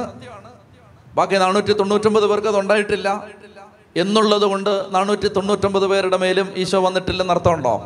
ഇല്ല. ഞാൻ പറയുന്നത് മനസ്സിലാക്കണം വ്യക്തമായിട്ട് മനസ്സിലാക്കണം. ആത്മാവിലാണ് യേശുവിനെ നമ്മൾ നാവ് നീട്ടി സ്വീകരിക്കുമ്പോൾ ഈശോ ഇറങ്ങി വരുന്നത് ശരീരത്തിലാണ് തിരുവോസ്തി നമ്മൾ സ്വീകരിക്കുന്നത് ഈശോ ഇറങ്ങി വരുന്നത് ആത്മാവിലാണ്. ആത്മാവിൽ ഈശോ ഇറങ്ങി വരുമ്പോൾ ചിലപ്പോൾ വൈകാരിക അനുഭവങ്ങൾ ഉണ്ടാവാം ഉണ്ടാവാതിരിക്കാം. ഉണ്ടായാൽ നല്ലതാണ്. കാരണം ഉണ്ടാവുന്നത് നമുക്ക് കുറച്ചുകൂടെ തീക്ഷ്ണമായിട്ട് നമുക്ക് ദൈവത്തെ ആരാധിക്കാനും പ്രാർത്ഥിക്കാനും പറ്റും. വൈകാരിക അനുഭവങ്ങൾ ഉണ്ടാവാം ഉണ്ടാവാതിരിക്കാം. അത് ആത്മാവിൽ നടക്കുന്ന ഒരു പ്രവൃത്തിയുടെ സാധൂകരണമോ ആത്മാവിൽ നടത്തുന്ന പ്ര- പ്രവൃത്തി നടന്നില്ല എന്നുള്ളതിന്റെ തെളിവോ ഒന്നുമല്ല. ഞാൻ പറയുന്നത് മനസ്സിലായോ? ആ. മനസ്സിലാവുന്നുണ്ടോ ഇത്? അതായത് പ്രിയപ്പെട്ടവരെ ഇവിടെ ഈശോ ഇത് ഇത് ഈ പ്രശ്നം അന്നും ഉണ്ട് ഇന്നും ഉണ്ട് എന്താണ്? നമ്മൾ ഇന്ന് കുർബാന സ്വീകരിക്കുമ്പോൾ നാവ് നീട്ടി ഈശോയെ സ്വീകരിച്ചു. ശരിക്കും ഈശോ വന്നോ? ഒരു ഡൗട്ട് ആളുകൾക്ക് വരാം. അതുപോലെ തന്നെ കുമ്പസാരിച്ച സമയത്ത് ശരിക്കും എന്റെ പാപം അച്ഛൻ മോചിച്ചു എന്ന് പറഞ്ഞപ്പോൾ പാപം പോയോ? തെളിവൊന്നുമില്ലല്ലോ. തെളിവൊന്നുമില്ലല്ലോ. ഒരു തെളിവില്ല. ഇപ്പൊ നാവ് നീട്ടി കുർബാന സ്വീകരിച്ച ഒരു വ്യക്തിയുടെ ഉള്ളിൽ ഈശോ വന്നു. അത് അത് അത് എന്ത് അളവുകൾ വെച്ച് അളന്ന് കണ്ടുപിടിക്കും? പിന്നുള്ള ജീവിതം നോക്കി ചിലപ്പോൾ കണ്ടുപിടിക്കായിരിക്കും പക്ഷെ അപ്പോൾ അത് വിലയിരുത്താൻ ഒരു ഒരു ഒരു മാപിനിക്കും ഒരളവ് കൊല്ലിനും ഒരു സ്കെയിലിനും പറ്റില്ല. ആത്മാവിലാണ് ഇത് സംഭവിച്ചത്. ഉദാഹരണത്തിന് നമ്മളൊരു കുഞ്ഞിനെ എടുത്തുകൊണ്ട് വന്നു. അതാണ് ഏറ്റവും നല്ല എക്സാമ്പിൾ കുട്ടിയെ കൊണ്ടുവന്നു. കുട്ടി ഇത് എന്നൊക്കെ കാണിക്കും മാമോദിസയുടെ സമയത്ത്. ഒരു കുട്ടി ആൺകുട്ടി മാമോദിസയുടെ സമയത്ത് വെള്ളം ഒഴിക്കുന്ന സമയത്ത് നേരെ മൂത്രം ഒഴിച്ചു തന്നു. ഒന്നും അറിയില്ല അതിന്. ഒരു വക അറിയില്ല. അതിന് ഇപ്പൊ ആകെ കൂടെ അറിയാവുന്നത് ഇങ്ങനെ മുള്ള മാത്രമാണ് അറിയാവുന്നത് അതിങ്ങനെ ആ സമയത്ത് അപ്പൊ ഈ കുട്ടി ഒരു കൊച്ചുകുട്ടിയെ നമ്മൾ ഇങ്ങനെ കൊണ്ടുവന്നു. അതിനെ ഇങ്ങനെ മാമോദീസ തൊട്ടി നിർത്തി. പിതാവിന്റെയും പുത്രനെയും പരിശുദ്ധാത്മാവിന്റെയും നാമത്തിൽ നിന്നെ മാമോദീസ മുക്കുന്നു അത് കഴിഞ്ഞ് തുടച്ച് ഈ പിന്നെ ആ- ആ തൈലം എല്ലാം അഭിഷേകം ചെയ്ത് സ്ഥൈര്യലേപനൊക്കെ കൊടുത്ത് അതിനെ തിരിച്ചു കൊടുത്തു വിട്ടു. ഈ കുട്ടിയിൽ പള്ളിയിലോട്ട് കൊണ്ടുവന്ന് തിരിച്ചു കൊണ്ടുപോയി. ഈ കുട്ടിയിൽ വിസിബിൾ ആയിട്ട് എന്തെങ്കിലും വ്യത്യാസം നടന്നോ? ഒന്നും കാണാനില്ല. കുട്ടിക്ക് എന്തെങ്കിലും വൈകാരിക അനുഭവം ഉണ്ടായ എന്റെ പേരിൽ? ഒന്നും ഉണ്ടായിട്ടില്ല. പക്ഷേ ഇങ്ങോട്ട് വന്ന കുട്ടിയല്ല അങ്ങോട്ട് പോയത്. ഇങ്ങോട്ട് വന്നപ്പോ അതൊരു വെറും മനുഷ്യാത്മാവ് അങ്ങോട്ട് പോയപ്പോ തൃത്വൈക ദൈവം തന്റെ വാസസ്ഥലമാക്കിയ ഒരു മനുഷ്യാത്മാവ്. ഈ വ്യത്യാസം ആത്മാവിലാണ് ആ വ്യത്യാസം നടന്നത്. ചതി പറഞ്ഞേ ഹാലയിലുയാ അതുകൊണ്ട് കൂതാശകളിൽ വൈകാരിക അനുഭവങ്ങൾ ഉണ്ടായില്ലെന്ന് പറഞ്ഞ് കൂതാശകളിൽ പങ്കെടുക്കാതിരിക്കുന്ന അനേക ആളുകളുണ്ട് മനസ്സിലാവുന്നുണ്ടോ? കൂതാശകളിൽ വൈകാരിക അനുഭവം ഒന്നും ഉണ്ടാവണമെന്നില്ല. കൂതാശകളുടെ ഫലദായകത്വം നമ്മൾ ആത്മാവിൽ സ്വീകരിക്കണം ആത്മാവിൽ അത് നമ്മൾ വിശ്വസിച്ച് സ്വീകരിക്കണം. ഉദാഹരണത്തിന് പരിശുദ്ധ കുർബാന മാമോദീസ കുർബാന അർപ്പണം അതുപോലെ പിന്നെ രോഗീലേപനം വിവാഹ കൂതാശ വിവാഹം. വിവാഹം നടക്കുന്ന സമയത്ത് ഒരു കല്യാണത്തിന്റെ അന്ന് ഈ കല്യാണത്തിന് വരുന്നവരുടെ ഏറ്റവും വലിയ ബുദ്ധിമുട്ടാണ് പള്ളി നടക്കുന്ന ഈ സർവീസ്. നിങ്ങൾ ശ്രദ്ധിച്ചിട്ടുണ്ടോ? ഉറങ്ങുവാണോ? ഒന്ന് വലത് കൈ ഉയർത്തിക്കേ. വലത് കൈ കൊണ്ടുവന്നവരെല്ലാം വലത് കൈ. ഇടത് കൈ കൊണ്ടുവന്നവരെല്ലാം ഇടത് കൈ ഒന്ന് ഉയർത്തിക്കേ. രണ്ട് കൈ കൊണ്ടുവന്ന് രണ്ട് കൈ ഒന്ന് കൈ വീശിക്കേ. ആ മതി. കൊള്ളാം. കൈയാത്തിട്ട് അതായത് കല്യാണത്തിന് എന്നോടൊരു ചേട്ടൻ പറഞ്ഞു അതായത് ഇത് എങ്ങനെയും ഒരു ഒരു മണിക്കൂറിനകത്തൊന്ന് ആക്കി തരാമോ എന്ന് ചോദിച്ചു. അറിവില്ലായ്മ കൊണ്ട് ചോദിക്കുന്നതാണ്. എങ്ങനെയും ഒന്ന് ഇതൊന്ന് റെഡി ഒരു ഒരു ഒരു ഒരു മണിക്കൂറിനകത്ത് കാരണം അത് കഴിഞ്ഞിട്ട് പിള്ളേർക്ക് പിന്നെ ഒത്തിരി ഗസ്റ്റൊക്കെ വരുന്നുണ്ട്. അതുകൊണ്ട് അത് ഞാൻ ധ്യാനഗുരുവായിട്ട് അദ്ദേഹം രക്ഷപ്പെട്ടു. അതായത് എന്ത് ഈ ചോദിക്കുന്നത് അങ്ങനൊന്നും ആരോടും പോയി ഒരിക്കലും ചോദിക്കരുത്. ആരെ പഠിപ്പിക്കാൻ വേണ്ടി പറഞ്ഞു തരികയാണ്. കുറ്റം വിധിക്കാൻ വേണ്ടി പറയല്ല. അങ്ങനൊന്നും പോയ ഒരു പള്ളിയിൽ ഒരു അച്ഛനോട് പറയരുത്. അച്ഛാ എങ്ങനെയും ഒരു മുക്കാൽ മണിക്കൂർ കൊണ്ട് കുർബാന എന്ന് തീർത്തു തരാമോ എന്ന് ചോദിക്കരുത്. എന്താ നീ പറയുന്നേ? എന്താ ഈ പറയുന്നേ? എന്താണ് ഈ പറയുന്നത്? അതായത് ഈ വധുവിനും വരനും ആജീവനാന്തം ജീവിക്കാനുള്ള പ്രസാദവരം ചോദിച്ച് വാങ്ങിച്ച് ആ മക്കളുടെ മേൽ കൊടുത്തുകൊണ്ടിരിക്കുന്ന ഒരു സർവീസ് പതിനഞ്ച് മിനിറ്റാക്കി ചുരുക്കി തരാമോ അതായത് അത് കഴിഞ്ഞിട്ടുള്ള സദ്യയാണ് അവർക്ക് വലുത്. അത് കഴിഞ്ഞിട്ടുള്ള ഫോട്ടോ എടുപ്പാണ് അവർക്ക് വലുത്. അത് കഴിഞ്ഞിട്ടുള്ള മറ്റ് കലാപരിപാടികളാണ് അവർക്ക് വലുത്. ഞാൻ ഒരു കാര്യം പറഞ്ഞോട്ടെ നിങ്ങൾക്ക്? കഴിച്ച ഭക്ഷണം അടുത്ത നാല് മണിക്കൂർ കൊണ്ട് ദഹിക്കും. എടുത്ത ഫോട്ടോ എത്ര കാലം നിൽക്കും? വന്ന ആളുകൾ പഴി പറഞ്ഞിട്ട് തിരിച്ചു പോകും. ഇനി ഈ മേളവും കൊട്ടുമൊക്കെ എത്ര ദിവസത്തേക്ക് കാണും? നിലനിൽക്കാൻ പോകുന്ന ഒന്നേ ഉള്ളൂ. സ്വർഗത്തിന്റെയും ഭൂമിയുടെയും അധിനാഥനായ ദൈവം വധുവിന്റെയും വരന്റെയും ഹൃദയത്തിലേക്ക് ആജീവനാന്തം. ദുഃഖം വന്നാലും സന്തോഷമാണെങ്കിലും ആനന്ദമാണെങ്കിലും വിലാപമാണെങ്കിലും ഒരുമിച്ച് ജീവിക്കാൻ പറ്റുന്ന ഒരു സവിശേഷമായ അഭിഷേകം ഉന്നതത്തിൽ നിന്ന് സ്വർഗത്തിൽ നിന്ന് ഇറക്കി കൊടുത്തത് അത് മാത്രമേ ഈ ദമ്പതികളുടെ ജീവിതത്തിൽ അവസാനം വരെ ഉണ്ടാവൂ. അവസാനം വരെ വേറെ എന്തുണ്ടാവും ആ അവസാനം വരെ ഈ അഭിഷേകം നിലനിൽക്കാൻ പുരോഹിതൻ പ്രാർത്ഥിച്ച് ആ അഭിഷേകം സ്വീകരിച്ച് വധുവിനും വരനും കൊടുക്കുന്ന ആ സർവീസ് പതിനഞ്ച് മിനിറ്റാക്കി ചുരുക്കാവുന്നു. എന്തൊരു പോഷത്തരമാണിത്. എന്തൊരു ഫൂളിഷ്നെസ് ആണ് ഈ പറയുന്നത്. അപ്പോൾ എന്താണ് നിങ്ങളുടെ പ്രയോറിറ്റി എന്തിനാണ് നിങ്ങൾ വില കൊടുത്തത്? ഇതൊക്കെ പറഞ്ഞ ആളുകൾക്ക് മനസ്സിലാവുമോ നിങ്ങൾക്ക് മനസ്സിലാവും? നിങ്ങൾ പറ. നിങ്ങൾക്ക് മനസ്സിലാവും ഇതൊക്കെ പറഞ്ഞാ? നിങ്ങൾ പറയാ അച്ഛന്മാരുടെ ഓരോ തൂക്കേടുകൾ ചെത്തി പറഞ്ഞേ ഹാലയിലുയാ എന്നിട്ട് നിങ്ങൾ പറയാണ് ഒരു പതിനഞ്ച് മിനിറ്റ് കൊണ്ട് കുർബാന ഒന്ന് റെഡിയാക്കുമോ? ച പ്രദക്ഷിണം നേരത്തെ ഇറങ്ങണം. അതുകൊണ്ട് ഇന്ന് ഒരു അഞ്ച് മിനിറ്റ് ഒന്ന് അഡ്ജസ്റ്റ് ചെയ്തേക്കണേ. എന്താ ഈ പറയുന്നത്? പ്രിയപ്പെട്ട സഹോദരങ്ങളെ അതായത് ആത്മാവിലാണ് ഇതെല്ലാം നടക്കുന്നത്. അതുകൊണ്ട് ആളുകൾക്ക് പലപ്പോഴും അതിന്റെ വില അറിയില്ല. അവർ വിചാരിക്കുന്നത് കല്യാണത്തിന്റെ ഈ ചടങ്ങ് ചുമ്മാ ഒരു പരിപാടി നടത്തുന്നു അത് കഴിഞ്ഞുള്ള സദ്യയാണ് വലുത്. എന്തോ ഒരു തലതിരിഞ്ഞ ചിന്താഗതികളാണ്.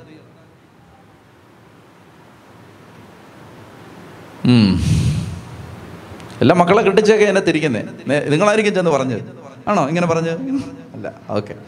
ചതി പറഞ്ഞേ ഹാലേ ലുയാ ഹാലേ ലുയാ അടുത്തത് അടുത്ത ഭാഗം മത്തായിയെ വിളിക്കുന്നു.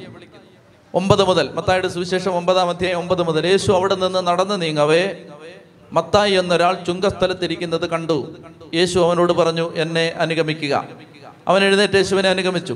യേശു അവന്റെ ഭവനത്തിൽ ഭക്ഷണത്തിനിരുന്നപ്പോൾ അനേകം ചുങ്കക്കാരും പാപികളും വന്ന് അവനോട് അവനോടും ശിഷ്യന്മാരോടുമൊപ്പം ആകാരത്തിനിരുന്നു. പരിസേരത് കണ്ട് ശിഷ്യന്മാരോട് ചോദിച്ചു നിങ്ങളുടെ ഗുരു ചുങ്കക്കാരോടും പാപികളോടും ഒപ്പം ഭക്ഷണം കഴിക്കുന്നത് എന്തുകൊണ്ട്? ഇത് കേട്ടവൻ പറഞ്ഞു ആരോഗ്യമുള്ളവർക്കല്ല രോഗികൾക്കാണ് വൈദ്യനെ കൊണ്ട് ആവശ്യം. ബലിയല്ല കരുണയാണ് ഞാൻ ആഗ്രഹിക്കുന്നത് എന്നതിന്റെ അർത്ഥം നിങ്ങൾ പോയി പഠിക്കുക. ഞാൻ വന്നത് നീതിമാന്മാരെ വിളിക്കാനല്ല പാപികളെ വിളിക്കാനാണ്. അടുത്തത് മത്തായി എന്നൊരാൾ ചുങ്കസ്ഥലത്തിരിക്കുന്നത് കണ്ടു.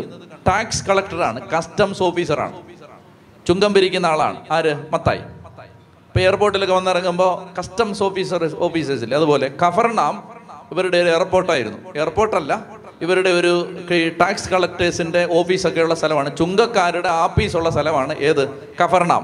ആ കഫർനാമിൽ കർത്താവ് അവിടെ ഇങ്ങനെ നടന്നു പോകുന്ന സമയത്താണ് ഒരു ടാക്സ് കളക്ടറുടെ ഓഫീസ് ഒരു കസ്റ്റംസ് ഓഫീസ് അവിടെ ഈ നമ്മുടെ വേഷമൊക്കെ ഇട്ട് ആരിയ്ക്കുകയാണ് മിസ്റ്റർ മാത്യു.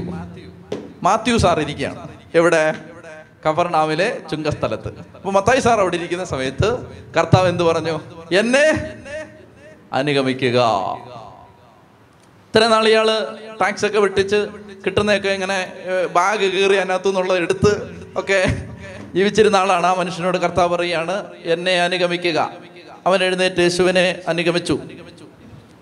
ഇവിടെ നമ്മൾ ശ്രദ്ധിക്കേണ്ട ഒന്ന് രണ്ട് കുഞ്ഞു സൂചനകൾ ഈശോ ആരെ വിളിക്കുന്നത് നിങ്ങൾ ശ്രദ്ധിച്ചോ? ഈശോ വിളിക്കുന്നത് എപ്പോഴും കർത്താവ് വിളിക്കുന്നത് മിക്കവാറും ഒക്കെ വിളിക്കുന്നത് കർത്താവ് ഈ ജോലി ചെയ്തുകൊണ്ടിരിക്കുന്ന സമയത്താണ്. എന്ന് പറഞ്ഞാൽ ഒരു തെരഞ്ഞെടുപ്പ് കർത്താവ് കൊടുക്കുന്നത് കഠിനാധ്വാനം ചെയ്യുന്ന ആളുകൾക്കാണ്. കഠിനാധ്വാനികൾക്കാണ് കർത്താവ് ഒരു തെരഞ്ഞെടുപ്പ് കൊടുക്കുന്നത്. ഇപ്പൊ ഇവിടെയാണെങ്കിലും ഇയാൾ ജോലി ഇയാൾ അല്ലാതെ വീട്ടിൽ കിടന്ന് ഉറങ്ങുന്നതല്ല. ഒരു പണിയെടുക്കാതിരിക്കുകയൊന്നുമല്ല പത്രോസും അന്ത്രയോസും മീൻ പിടിച്ചുകൊണ്ടിരിക്കുന്ന സമയത്താണ്. യാക്കോബ് യോഹന്നാനും മീൻ പിടിച്ചുകൊണ്ടിരിക്കുന്ന സമയത്താണ്. ഏലീഷ കാളെ ഉഴുതുകൊണ്ടിരിക്കുന്ന സമയത്ത് നില ഉഴുതുകൊണ്ടിരിക്കുന്ന സമയത്താണ്. അപ്പോൾ ജോലി ചെയ്യുന്ന ജോലി ചെയ്തുകൊണ്ടിരുന്ന ഒരു മനുഷ്യൻ ഹാർഡ് വർക്കിംഗ് ആയ ഒരു മനുഷ്യൻ. ആ മനുഷ്യനെ കർത്താവ് വിളിക്കുകയാണ്. എന്നിട്ട് ഇയാൾ എന്ത് ചെയ്തു? കൂടുതലൊന്നും പറഞ്ഞില്ല. ഒന്നും പറഞ്ഞില്ല. നിങ്ങൾ ആലോചിച്ച് നോക്ക്. ഇനി എന്നെ ശ്രദ്ധിക്കേ. ഇങ്ങോട്ട് നോക്കിയേ. നിങ്ങളായിരുന്നു ഈ മത്തായി എന്ന് വിചാരിക്കുക. നിങ്ങളായിരുന്നു ഈ മത്തായി. നിങ്ങളുടെ വീടിന്റെ മുമ്പിലൂടാണ് യേശു പോയത്. എന്നിട്ട് യേശു നിങ്ങളെ വിളിച്ചു. അനിയ പെങ്ങളെ വരുന്നോ? അപ്പൊ നിങ്ങൾക്ക് ഇഷ്ടപ്പെട്ടു. നിങ്ങൾ പറഞ്ഞു ഇതാ വരുവാ. നിങ്ങളെല്ലാം കളഞ്ഞിട്ട് അങ്ങ് പോയി. എന്നിട്ട് അന്ന് വൈകുന്നേരം നിങ്ങൾ നിങ്ങളുടെ ആ വീട്ടിൽ കർത്താവിന് ഒരു വിരുന്നൊരുക്കി. ഇതെല്ലാം കഴിഞ്ഞു. ഈശോ കുരിശ് മരിച്ചു. ഉയർത്തെഴുന്നേറ്റു. നിങ്ങൾ വലിയൊരാളായി മാറി. ആ സമയത്ത് നിങ്ങൾ ജീവചരിത്രം എഴുതുകയാണ്. ജീവചരിത്രം എഴുതുമ്പോൾ നിങ്ങളെ നിങ്ങളുടെ വീട്ടുമുറ്റത്ത് വന്ന് ഈശോ വിളിച്ചത് നിങ്ങൾ എത്ര അധ്യായങ്ങളിൽ എഴുതും? എത്ര അധ്യായങ്ങളിൽ എഴുതും? ഏ? ഒരു രണ്ട് മൂന്ന് അധ്യായങ്ങളിൽ എടുക്കും. ഇതാണ് മത്തായിയുടെ പ്രത്യേകത. അയാൾ രണ്ടോ മൂന്നോ സെന്റൻസിൽ അതങ്ങ് തന്നെ കുറിച്ച് പറയാനുള്ള കാര്യങ്ങൾ ഈ മത്തായി എഴുതിയ സുവിശേഷമാണ് നമ്മൾ ഈ പറഞ്ഞുകൊണ്ടിരിക്കുന്നത്. ഈ മത്തായി തന്റെ കാര്യവും തന്റെ വീട്ടുകാരുടെ കാര്യവും ഒന്നും കൂടുതൽ പറയാതെ ഈ മനുഷ്യൻ എന്ത് ചെയ്യുന്നു? അദ്ദേഹം വളരെ അത് ചുരുക്കി. ഇനി വേറൊരു സംഭവം ഉണ്ടിനകത്ത് ലൂക്ക ഈ സംഭവം വിവരിക്കുന്ന ഭാഗത്ത് ലൂക്കായുടെ സുവിശേഷം അഞ്ചിൽ നോക്കണ്ട അല്ല ഉറങ്ങുവാന്നോ? ലൂക്ക അഞ്ചിൽ ലൂക്ക സുവിശേഷം അഞ്ചാം അധ്യായത്തിൽ ഈ ഭാഗം വായി ഈ ഭാഗം നമ്മളിങ്ങനെയാണ് വായിക്കുന്നത്. എന്നെ ശ്രദ്ധിച്ചേ? അതായത് മത്തായി ലേവിയെ ദൈവ ഈശോ വിളിച്ചു. വിളിച്ചിട്ട് ആ ലേവിയുടെ വീട്ടിൽ മത്തായി അതായത് ലേവി രണ്ട് ഒരു പേരാണ്. മത്തായി വലിയ ഒരു സദ്യ നടത്തി എന്നാണ് ലൂക്ക പറയുന്നത്. അപ്പൊ ശരിക്കും ഭയങ്കര ഒരു സദ്യ നടത്തിയായിരുന്നു. അതാര് പറഞ്ഞില്ല? മത്തായി പറഞ്ഞില്ല. മത്തായി എന്താ പറയുന്നത് അറിയാം അവൻ മത്തായിയുടെ വീട്ടിൽ ഭക്ഷണത്തിനിരിക്കുമ്പോൾ ഒരു സാധാരണ സംഭവം. നമ്മളാണെങ്കിൽ നമ്മളത് പൊലിപ്പിച്ച് പൊലിപ്പിച്ച് പൊലിപ്പിച്ച് പൊലിപ്പിച്ച് ഭയങ്കര സംഭവമാക്കിയേനെ. ഇത് വലിയൊരു സംഭവമാണ്. മത്തായി എന്ത് ചെയ്യുന്നു? ചെറുതായിട്ട് പറഞ്ഞ് അതാണ് മത്തായിയുടെ എളിമ.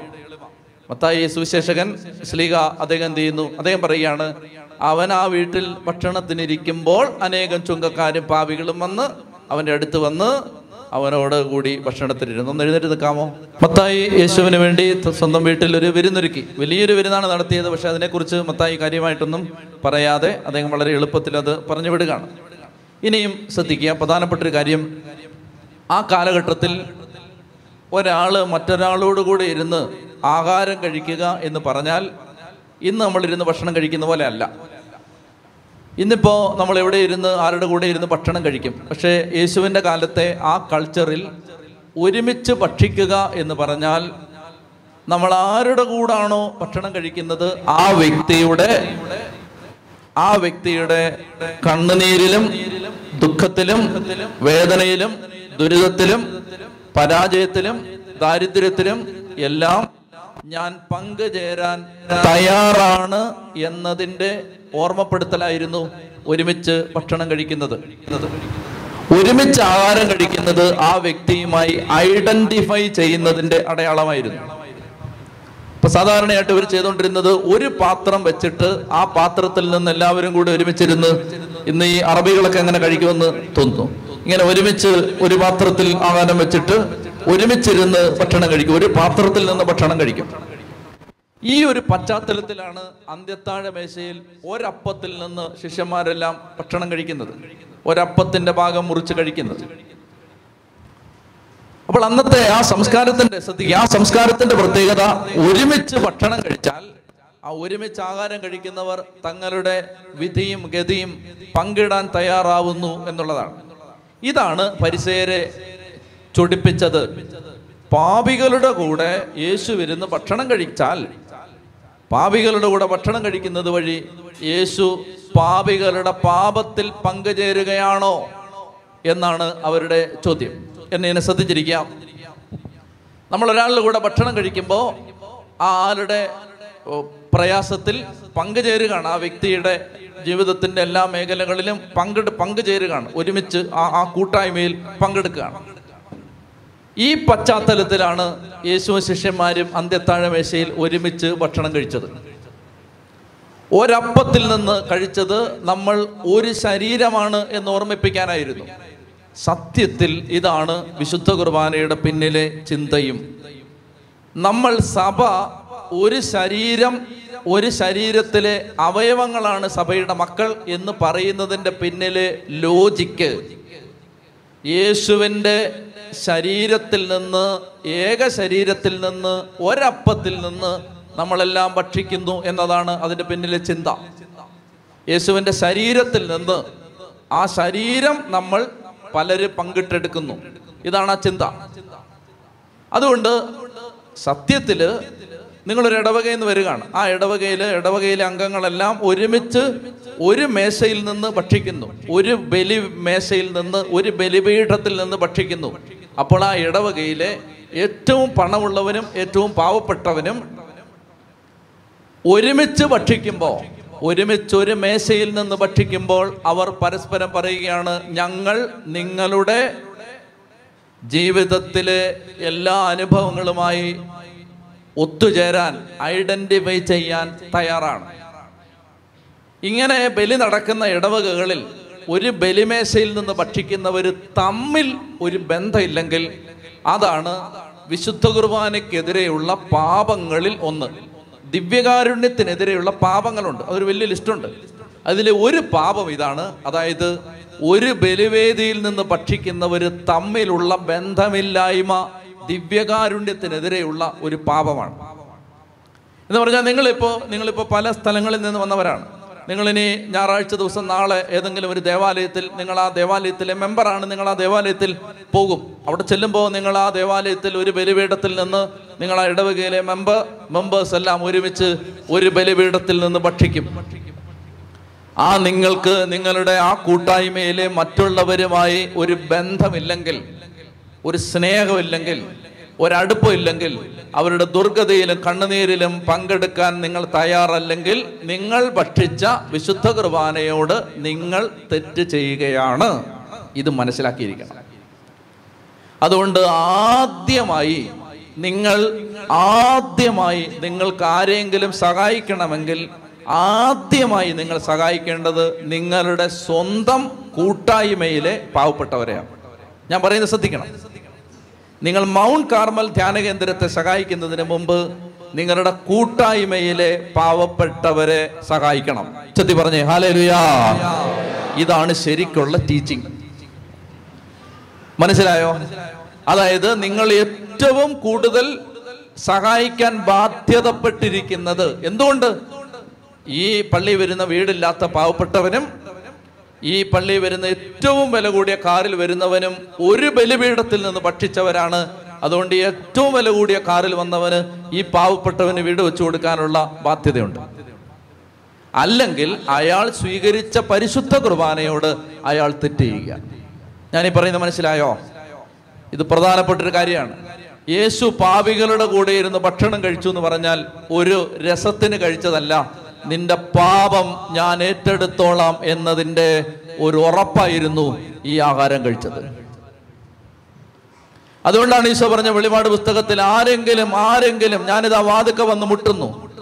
ആരെങ്കിലും എന്റെ സ്വരം കേട്ട് വാതിൽ തുറന്നു തന്നാൽ ഞാൻ അകത്ത് വന്ന് അവനോടൊപ്പം ആഹാരം കഴിക്കും എന്ന് പറഞ്ഞാൽ അവന്റെ ദുർഗതി ഞാൻ ഇങ്ങേറ്റെടുത്ത് അത് ഞാൻ പരിഹരിക്കും എന്നാണ് അതിന്റെ അർത്ഥം. ആരെങ്കിലും എന്റെ സ്വരം കേട്ട് വാതിൽ തുറന്നു തന്നാൽ ഞാൻ അകത്ത് പ്രവേശിച്ച് അവനോടൊപ്പം ആഹാരം കഴിക്കുമെന്ന് പറഞ്ഞാൽ അവന്റെ തലവരയുമായി ഞാൻ ഐഡന്റിഫൈ ചെയ്യാൻ തയ്യാറാണ്. പിന്നെ അവന്റെ പ്രശ്നം എന്റെ പ്രശ്നമാണ്. യേശുവിനെ നിങ്ങൾ വീട്ടിലേക്ക് വിളിച്ചു കയറ്റിയാൽ പിന്നെ നിങ്ങളുടെ പ്രശ്നം യേശുവിന്റെ പ്രശ്നമാണ്. അവർക്ക് പറഞ്ഞേ ഹാലേ ലുയാ ഹാലേ ലുയാ അപ്പോൾ ഇത് ഇതാണ് ഈശോ പരിചയരോട് പറയുന്നത്. അതായത് ആരോഗ്യമുള്ളവർക്കല്ല രോഗികൾക്കാണ് വൈദ്യനെ കൊണ്ട് ആവശ്യം. ബലിയല്ല കരുണയാണ് ഞാൻ ആഗ്രഹിക്കുന്നത്. ഇത് കർത്താവ് ഒരു വചനം കൂട്ടിയാണ്. ഹോസിയ പ്രവചനം ആറാം അധ്യായം ആറാം വാക്യം. ഹോസിയ ആറ് ആറ്. കർത്താവ് കൂട്ടുകയാണ് ബലിയല്ല കരുണയാണ് ഞാൻ ആഗ്രഹിക്കുന്നത്. എന്ന് പറഞ്ഞാൽ ബലിയർപ്പണം കരുണയില്ലാത്തവരുടെ ബലിയർപ്പണം. കരുണ കാണിക്കാത്തവരുടെ ബലിയർപ്പണം ദൈവസന്നിധിയിൽ വിലയില്ലാത്തതാണ് എന്നാണ് ഈശോ പറയുന്നത്. ബലി വേണ്ടെന്നല്ല. ബലി മാത്രമല്ല. ബലി പ്ലസ് കരുണ. ബലി പ്ലസ് കരുണ. പറഞ്ഞേ. ബലി പ്ലസ് കരുണ. ബലി പ്ലസ് കരുണ. ബലി അർപ്പിച്ചുകൊണ്ട് മാത്രമില്ല. ബലി എന്ന് പറയുമ്പോൾ കുർബാന മാത്രമല്ല. ജീവിതത്തിൽ നമ്മൾ എന്ത് പരിത്യാഗം ചെയ്താലും ആ പരിത്യാഗ പ്രവൃത്തിക്ക് ഫലമുണ്ടാവുന്നത് നമുക്ക് കരുണയുള്ളപ്പോഴാണ്. മനസ്സിലാവുന്നുണ്ടോ? എന്ത് പരിത്യാഗ പ്രവൃത്തിക്കും ഫലമുണ്ടാവുന്നത് നമ്മുടെ ഹൃദയത്തിൽ കരുണയുണ്ടാകുമ്പോൾ അതാണ് ഈശോ പറയുന്നത്. ആരോഗ്യമുള്ളവർക്കല്ല രോഗികൾക്കാണ് വൈദ്യനെ കൊണ്ട് ആവശ്യം.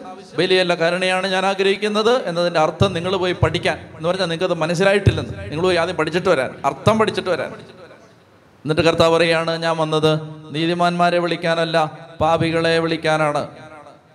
ഇത് കഴിയുമ്പോൾ അടുത്തത് ഇതുപോലെ തന്നെ മനസ്സിലാക്കാൻ ബുദ്ധിമുട്ടുള്ളൊരു വചനഭാഗമാണ്. പക്ഷെ വളരെ എളുപ്പത്തിൽ മനസ്സിലാവും. ശ്രദ്ധിച്ചിരുന്നാൽ മതി. ഇത് കഴിഞ്ഞപ്പോൾ യോഹന്നാന്റെ ശിഷ്യന്മാർ യേശുവിന്റെ അടുത്ത് വന്നു. എന്നിട്ട് ചോദിച്ചു ഞങ്ങളും ഞങ്ങളെന്ന് പറഞ്ഞാൽ ആരാണ്? യോഹന്നാന്റെ ശിഷ്യന്മാരും പരിസേരും കൂടെ കൂടെ ഉപവസിക്കുന്നുണ്ട്. എന്നാൽ നിന്റെ ശിഷ്യന്മാർ ഉപവസിക്കുന്നില്ല. എന്തുകൊണ്ട്? നന്നായിട്ട് ഇത് ഗ്രഹിക്കണം കേട്ടോ. നന്നായിട്ടൊന്ന് കൈ ഉയർത്തി സ്തുതിച്ച് ഉറങ്ങുന്നോണ്ടല്ല ഇത് മനസ്സിലാക്കണം. കാരണം ഞാൻ പുതിയ നിയമത്തിന്റെ ഒരു ചങ്ക് പറയാൻ പോവാണ്. നന്നായിട്ട് സ്തുതിച്ച് ഹാലലുയാ ഹാലലുയാ ഹാലലുയാ ഹാലലുയാ. താവേ സഹായിക്കണേ കർത്താവേ. ഉറക്കെ പറഞ്ഞേ ഹാലലുയാ ഹാലലുയാ. പരിശുദ്ധാത്മാവ് സഹായിക്കും നന്നായിട്ട് ഇത്. അതായത് ശരിക്കും ശരിക്കും ഇത് മനസ്സിലാക്കിയാൽ ഇതൊരു വലിയ കാര്യമാണ് ഞാൻ പറയാൻ പോകുന്നത്. നന്നായിട്ട് ശ്രദ്ധിച്ചിരിക്കണം. അതായത് യോഗന്നാന്റെ ശിഷ്യന്മാർ യേശുവിന്റെ അടുത്ത് വന്നു. യോഗന്നാന്റെ ശിഷ്യന്മാർ വന്നിട്ട് പറഞ്ഞു ഞങ്ങളും പരിസയുടെ ശിഷ്യരും ഉപവസിക്കുകയാണ്. നിന്റെ ശിഷ്യന്മാര് ഉപവസിക്കുന്നില്ല. അവരെപ്പോഴും ഭക്ഷണം കഴിച്ചുകൊണ്ടിരിക്കുകയാണ്. എന്താണ് കാരണം? അപ്പോൾ ഈശോ പറയുകയാണ് മണവാളൻ കൂടുള്ളപ്പോൾ മണവറത്തോഴർ ഉപവസിക്കേണ്ട കാര്യമുണ്ടോ? മണവാളൻ അവരിൽ നിന്ന് എടുക്കപ്പെടുന്ന ഒരു അവസരം വരും. അന്ന് ഉപവസിച്ചാൽ മതി. എന്താണ് ഈശോ പറയാൻ ആഗ്രഹിക്കുന്നത്? അതായത് രണ്ട് മൂന്ന് കാര്യങ്ങൾ കർത്താവ് പറയാൻ ആഗ്രഹിക്കുകയാണ്. പുതിയ നിയമത്തിന്റെ ഒരു സ്പിരിറ്റ് എന്ന് പറഞ്ഞാൽ ഒന്നും ആരെയും നിർബന്ധിച്ച് ചെയ്യിപ്പിക്കരുത്. പുതിയ നിയമത്തിന്റെ ഒരു സ്പിരിറ്റാണിത് പുതിയ നിയമത്തിന്റെ ഒരു അരൂപി എന്ന് പറഞ്ഞാൽ ആരെയും ഒന്നും നിർബന്ധിച്ച് ചെയ്യിക്കരുത് അവർ സ്വമനസ്സോടെ ചെയ്യണം. അതുകൊണ്ടാണ് ഞാൻ പറഞ്ഞത് നിങ്ങൾ ഇത്ര രൂപ തരണം എന്ന് പറഞ്ഞുകൊണ്ട് ആരെങ്കിലും എവിടെങ്കിലും പറഞ്ഞാൽ അത് പുതിയ നിയമത്തിന്റെ ഒരു സ്പിരിറ്റ് അല്ല. കാരണം ഒരാൾക്ക് കൊടുക്കാൻ മനസ്സുള്ളതാണ് അയാൾ കൊടുക്കേണ്ടത്. നിർബന്ധിച്ചും ഭീഷണിപ്പെടുത്തിയും ചെയ്യരുത്. ഞാൻ കഴിഞ്ഞ ദിവസം ഒരു വീഡിയോ കണ്ടു. ഒരു വീഡിയോ ഇങ്ങനെ പാസ് ചെയ്തുകൊണ്ടിരിക്കുകയാണ്. അത് അത് ഒരു ഒരു പ്രൊട്ടസ്റ്റന്റ് സമൂഹത്തിൽ നിന്ന് വന്നൊരു വീഡിയോ ആണ്. എന്താണെന്നറിയാമോ? ഒരു സഹോദരൻ ഇങ്ങനെ പ്രസംഗിക്കുകയാണ്. അതായത് ആ സഹോദരൻ ആ ആ അവിടുത്തെ ആ ആ ഉത്തരവാദിത്തപ്പെട്ട ശുശ്രൂഷകൻ അദ്ദേഹത്തിന്റെ കൂട്ടായ്മയിൽ ഇങ്ങനെ പ്രസംഗിച്ചു. എടാ തോമാച്ച നീ ദശാംശം കൊണ്ടുവരണം. അപ്പൊ തോമാച്ച പറഞ്ഞു ദശാംശം ഒന്നും എന്റെ ഇല്ലെന്ന് പറഞ്ഞു. നീ വണ്ടി ഓടുന്നതിന്റെ ദശാംശം കൊണ്ടുവരണം എന്ന് പറഞ്ഞു. തോമാച്ച പറഞ്ഞു വണ്ടി ഓടുന്നതിന്റെ ദശാംശം ഒന്നും എനിക്ക് തരാൻ ഇപ്പോ തൽക്കാലം ഇല്ലെന്ന് പറഞ്ഞു. തോമാച്ച നീ അത് തന്നില്ലെങ്കിൽ തന്നില്ലെങ്കിൽ എന്താ സംഭവിക്കുന്നത് അറിയാൻ പറ്റത്തില്ല. ചിലപ്പോൾ വണ്ടിയുടെ എന്തോ ഒരു സാധനം ഒടിഞ്ഞു പോകുന്നു പറഞ്ഞു. ഞായറാഴ്ചയാണ് ഇത് പറഞ്ഞത്. സൂക്ഷം പോലെ തിങ്കളാഴ്ച ദിവസം വണ്ടിയുടെ ആ കുന്തം ഒടിഞ്ഞു പോയി. എന്റെ പ്രിയപ്പെട്ട സഹോദരങ്ങളെ ഇത് പുതിയ നിയമം ഇതിന്റെ പേരാണ് ഗുണ്ടാപ്പിരിവ് ഇതിന്റെ പേരാണ് ഭീഷണിപ്പെടുത്തി ആളുകളിൽ നിന്ന് പൈസ വാങ്ങിക്കുക. അതായത് നീ ദശാംശം പള്ളിക്ക് തന്നില്ലെങ്കിൽ നീ വേറെ ഇത് പുതിയ നിയമം അല്ല ഇതിന്റെ പേരാണ് പഴയ നിയമം. ചെത്തി പറഞ്ഞേ ഹാലേ ലുയാ അല്ലാതെ അവർ ഉപസിക്കുന്നു ഇവർ ഉപസിക്കുന്നു എന്നാൽ നമുക്ക് ഉപസിച്ച് കളയാം. അത് നല്ല ഉപവാസം. പുതിയ നിയമത്തിൽ എന്ത് പ്രവൃത്തി ആര് ചെയ്താലും അത് വോളണ്ടിയറി ആയിട്ട് ചെയ്യണം. വോളണ്ടറി ആയിട്ട് ചെയ്യണം. എന്ന് പറഞ്ഞാൽ മനസ്സോടെ ചെയ്യണം മനസ്സോടെ. മനസ്സോടെ ചെയ്യണം മനസ്സോടെ ചെയ്യാൻ ഇവന്റെ അകത്തിരിക്കുന്ന പരിശുദ്ധാത്മാവ് അവനെ പ്രേരിപ്പിക്കണം. മനസ്സോടെ ചെയ്യണം മനസ്സോടെ. അല്ലാതെ ഒരു നിർബന്ധത്തിന്റെ പേരിൽ ആര് എന്ത് ചെയ്താലും അത് പുതിയ നിയമപ്രകാരം തെറ്റാണ്. നിർബന്ധിച്ച ആളുകളുടെ കഴുത്തിന് പിടിച്ച് കാശ് വാങ്ങിക്കുന്നത് എന്നാ തെറ്റാണത്? ഭയങ്കര തെറ്റാണത്. അപ്പോ ഒന്നാമത്തെ കാര്യം ഇതാണ് fasting is voluntary not compulsory. Eesho നിങ്ങൾ ഉപവസിക്കണം എന്ന് എവിടെയെങ്കിലും പറഞ്ഞിട്ടുണ്ടോ? പറഞ്ഞിട്ടില്ല. ആർക്കും ഒരു തെറ്റിദ്ധാരണയും വേണ്ട. നിങ്ങൾ ഉപവസിച്ചിരിക്കണം എന്ന് കർത്താവ് ആരോടും ഒരു നിർബന്ധവും പറഞ്ഞിട്ടില്ല. കർത്താവ് ഞാൻ പുതിയ നിയമത്തിലെ കാര്യമാണ് പറയുന്നത്. കർത്താവ് പറഞ്ഞ എന്താണെന്നറിയാമോ? നിങ്ങൾ ഉപവസിക്കുമ്പോൾ ഉപവസിക്കുമ്പോൾ നിങ്ങൾ നിശ്ചയമായും ഉപവസിക്കണം എന്ന് പറയുന്നതിന് പകരം കർത്താവ് പറഞ്ഞു നിങ്ങൾ ഉപവസിച്ചാൽ ഇങ്ങനെ ഉപവസിക്കണം. ഞാൻ നിങ്ങളെ നിർബന്ധിക്കുന്നൊന്നുമില്ല. ഉപസിച്ചാൽ നിങ്ങൾ ഇങ്ങനെ ഉപസിക്കണം. ഇവിടെ നിർബന്ധത്തിന് വഴങ്ങി ഉപവാസം എടുക്കാൻ കർത്താവ് ആഗ്രഹിക്കുന്നില്ല എന്നുള്ളതാണ് ഒന്നാമത്തേത്. രണ്ട് ഈശോ പറയാണ് ഉപവസിക്കുന്നവരുടെ മനസ്സിലുണ്ടാവേണ്ടത് പേടിയല്ല ബന്ധമാണ്. മണവാളൻ മണവറത്തോഴർ മണവാട്ടി ഇതൊക്കെയാണ് ഈശോ ഉപയോഗിക്കുന്ന വാക്കുകൾ എന്ന് പറഞ്ഞാൽ മണവാളനും മണവാട്ടിയും തമ്മിലുള്ള ബന്ധത്തിൽ ആ സ്നേഹബന്ധത്തിലാണ് നമ്മൾ ബുദ്ധിമുട്ടുള്ള കാര്യങ്ങൾ പോലും ചെയ്യുന്നത്. ഇപ്പൊ ആഹാരം കഴിക്കാതിരിക്കുന്നു. ബുദ്ധിമുട്ടുള്ള കാര്യമാണ് ഭക്ഷണം കഴിക്കാതിരിക്കുന്നത് വിശപ്പൊന്നുമില്ലാത്ത ആളുകൾ ആയിരത്തിൽ ഒന്നൊക്കെ കണ്ടേക്കാം. വിശപ്പില്ല അവർക്ക്. അങ്ങനെയുള്ളവർ ഭക്ഷണം കഴിക്കാതിരിക്കുന്ന പോലല്ല. നമ്മളെ പോലുള്ള വിശപ്പേ ഉള്ളൂ നമുക്ക്. അങ്ങനെയുള്ളവര് അല്ലേ? നമുക്ക് വിശപ്പേ ഉള്ളൂ. അങ്ങനെയുള്ള നമ്മൾ ഭക്ഷണം കഴിക്കാതിരിക്കുന്നത് ബുദ്ധിമുട്ടുള്ള കാര്യമാണ് ആഹാരം കഴിക്കാതിരിക്കുന്നത്. പക്ഷെ ആഹാരം കഴിക്കാതിരിക്കുന്നത് ആരെയും പേടിച്ചിട്ടല്ല. അല്ലെങ്കിൽ ഇനി ഇനി ആഹാരം കഴി കഴിച്ചാൽ ഇനി വലിയ ഇടുത്തി വരുമെന്ന് അങ്ങനല്ല. മറിച്ച് ഇതൊരു ബന്ധമാണ്. ഇതൊരു സ്നേഹമാണ്. കർത്താവെ ഈ ഒരു കാര്യത്തിന് വേണ്ടി കഴിക്കുന്നില്ല. എന്നൊരാൾ തീരുമാനിച്ചാൽ അതൊരു സ്നേഹമാണ്. കർത്താവ് പറയാണ് അങ്ങനെ മണവാളനും മണവാട്ടിയും മണവറത്തോടിലും ഒക്കെ തമ്മിലുള്ള ബന്ധത്തിലാണ് ഉപവസിക്കേണ്ടതല്ലാതെ ആരും ആരെയും ഭീഷണിപ്പെടുത്തി നിർബന്ധിച്ചൊന്നും ആരും ഉപവസിക്കൊന്നും വേണ്ട. മറ്റൊന്ന് കർത്താവ് പറയുകയാണ് രണ്ട് ഉദാഹരണങ്ങൾ പറയും. ഈ രണ്ട് ഉദാഹരണമാണ് പലപ്പോഴും ആളുകൾക്ക് മനസ്സിലാവാത്തത്. പക്ഷേ നല്ല ഉദാഹരണങ്ങളാണ്. ഒന്നാം തരം ഉദാഹരണം ഒന്നാം തരം അർത്ഥം. ശ്രദ്ധിച്ചിരിക്കുക നന്നായിട്ട് ശ്രദ്ധിച്ചിരിക്കുക വചനത്തിന്റെ ചുരുളഴിയുമ്പോൾ പ്രകാശം പരക്കും. അതെങ്കിലും ഓർത്ത് ശ്രദ്ധിച്ചിരിക്കും. ഏ? നിങ്ങളുടെ ഇരിപ്പൊക്കെ കാണുമ്പോൾ ഇത് നിർത്തിയാലോ എന്ന് തന്നെ ഞാൻ ആലോചിക്കുന്നുണ്ട്. ഇതങ്ങ് നിർത്തിയിട്ട് നിങ്ങൾക്ക് ഇഷ്ടമുള്ള വല്ല ഒക്കെ പറഞ്ഞാലോ എന്ന് ഞാൻ ആഗ്രഹിക്കുന്നുണ്ട്. അതായത് ശ്രദ്ധിച്ചിരിക്കും. അതായത് കർത്താവ് പറയാണ് രണ്ടുദാഹരണം ഒന്ന് ഒരു പഴയ തുണി. പഴയ തുണി ഇപ്പോൾ സ്കൂളിലൊക്കെ പോകുന്ന പിള്ളേരാണെങ്കിൽ പോയി എവിടെയെങ്കിലും ഒരു നിരങ്ങി നിരങ്ങി നിരങ്ങി ഈ മൂടെല്ലാം കീറിക്കൊണ്ട് വരും അപ്പൊ അങ്ങനെ കീറി കീറിക്കൊണ്ടൊരു കൊച്ചു വന്നു. എല്ലാം കീറി സൈഡെല്ലാം കീറിയിരിക്കാന്ന് വെച്ചു.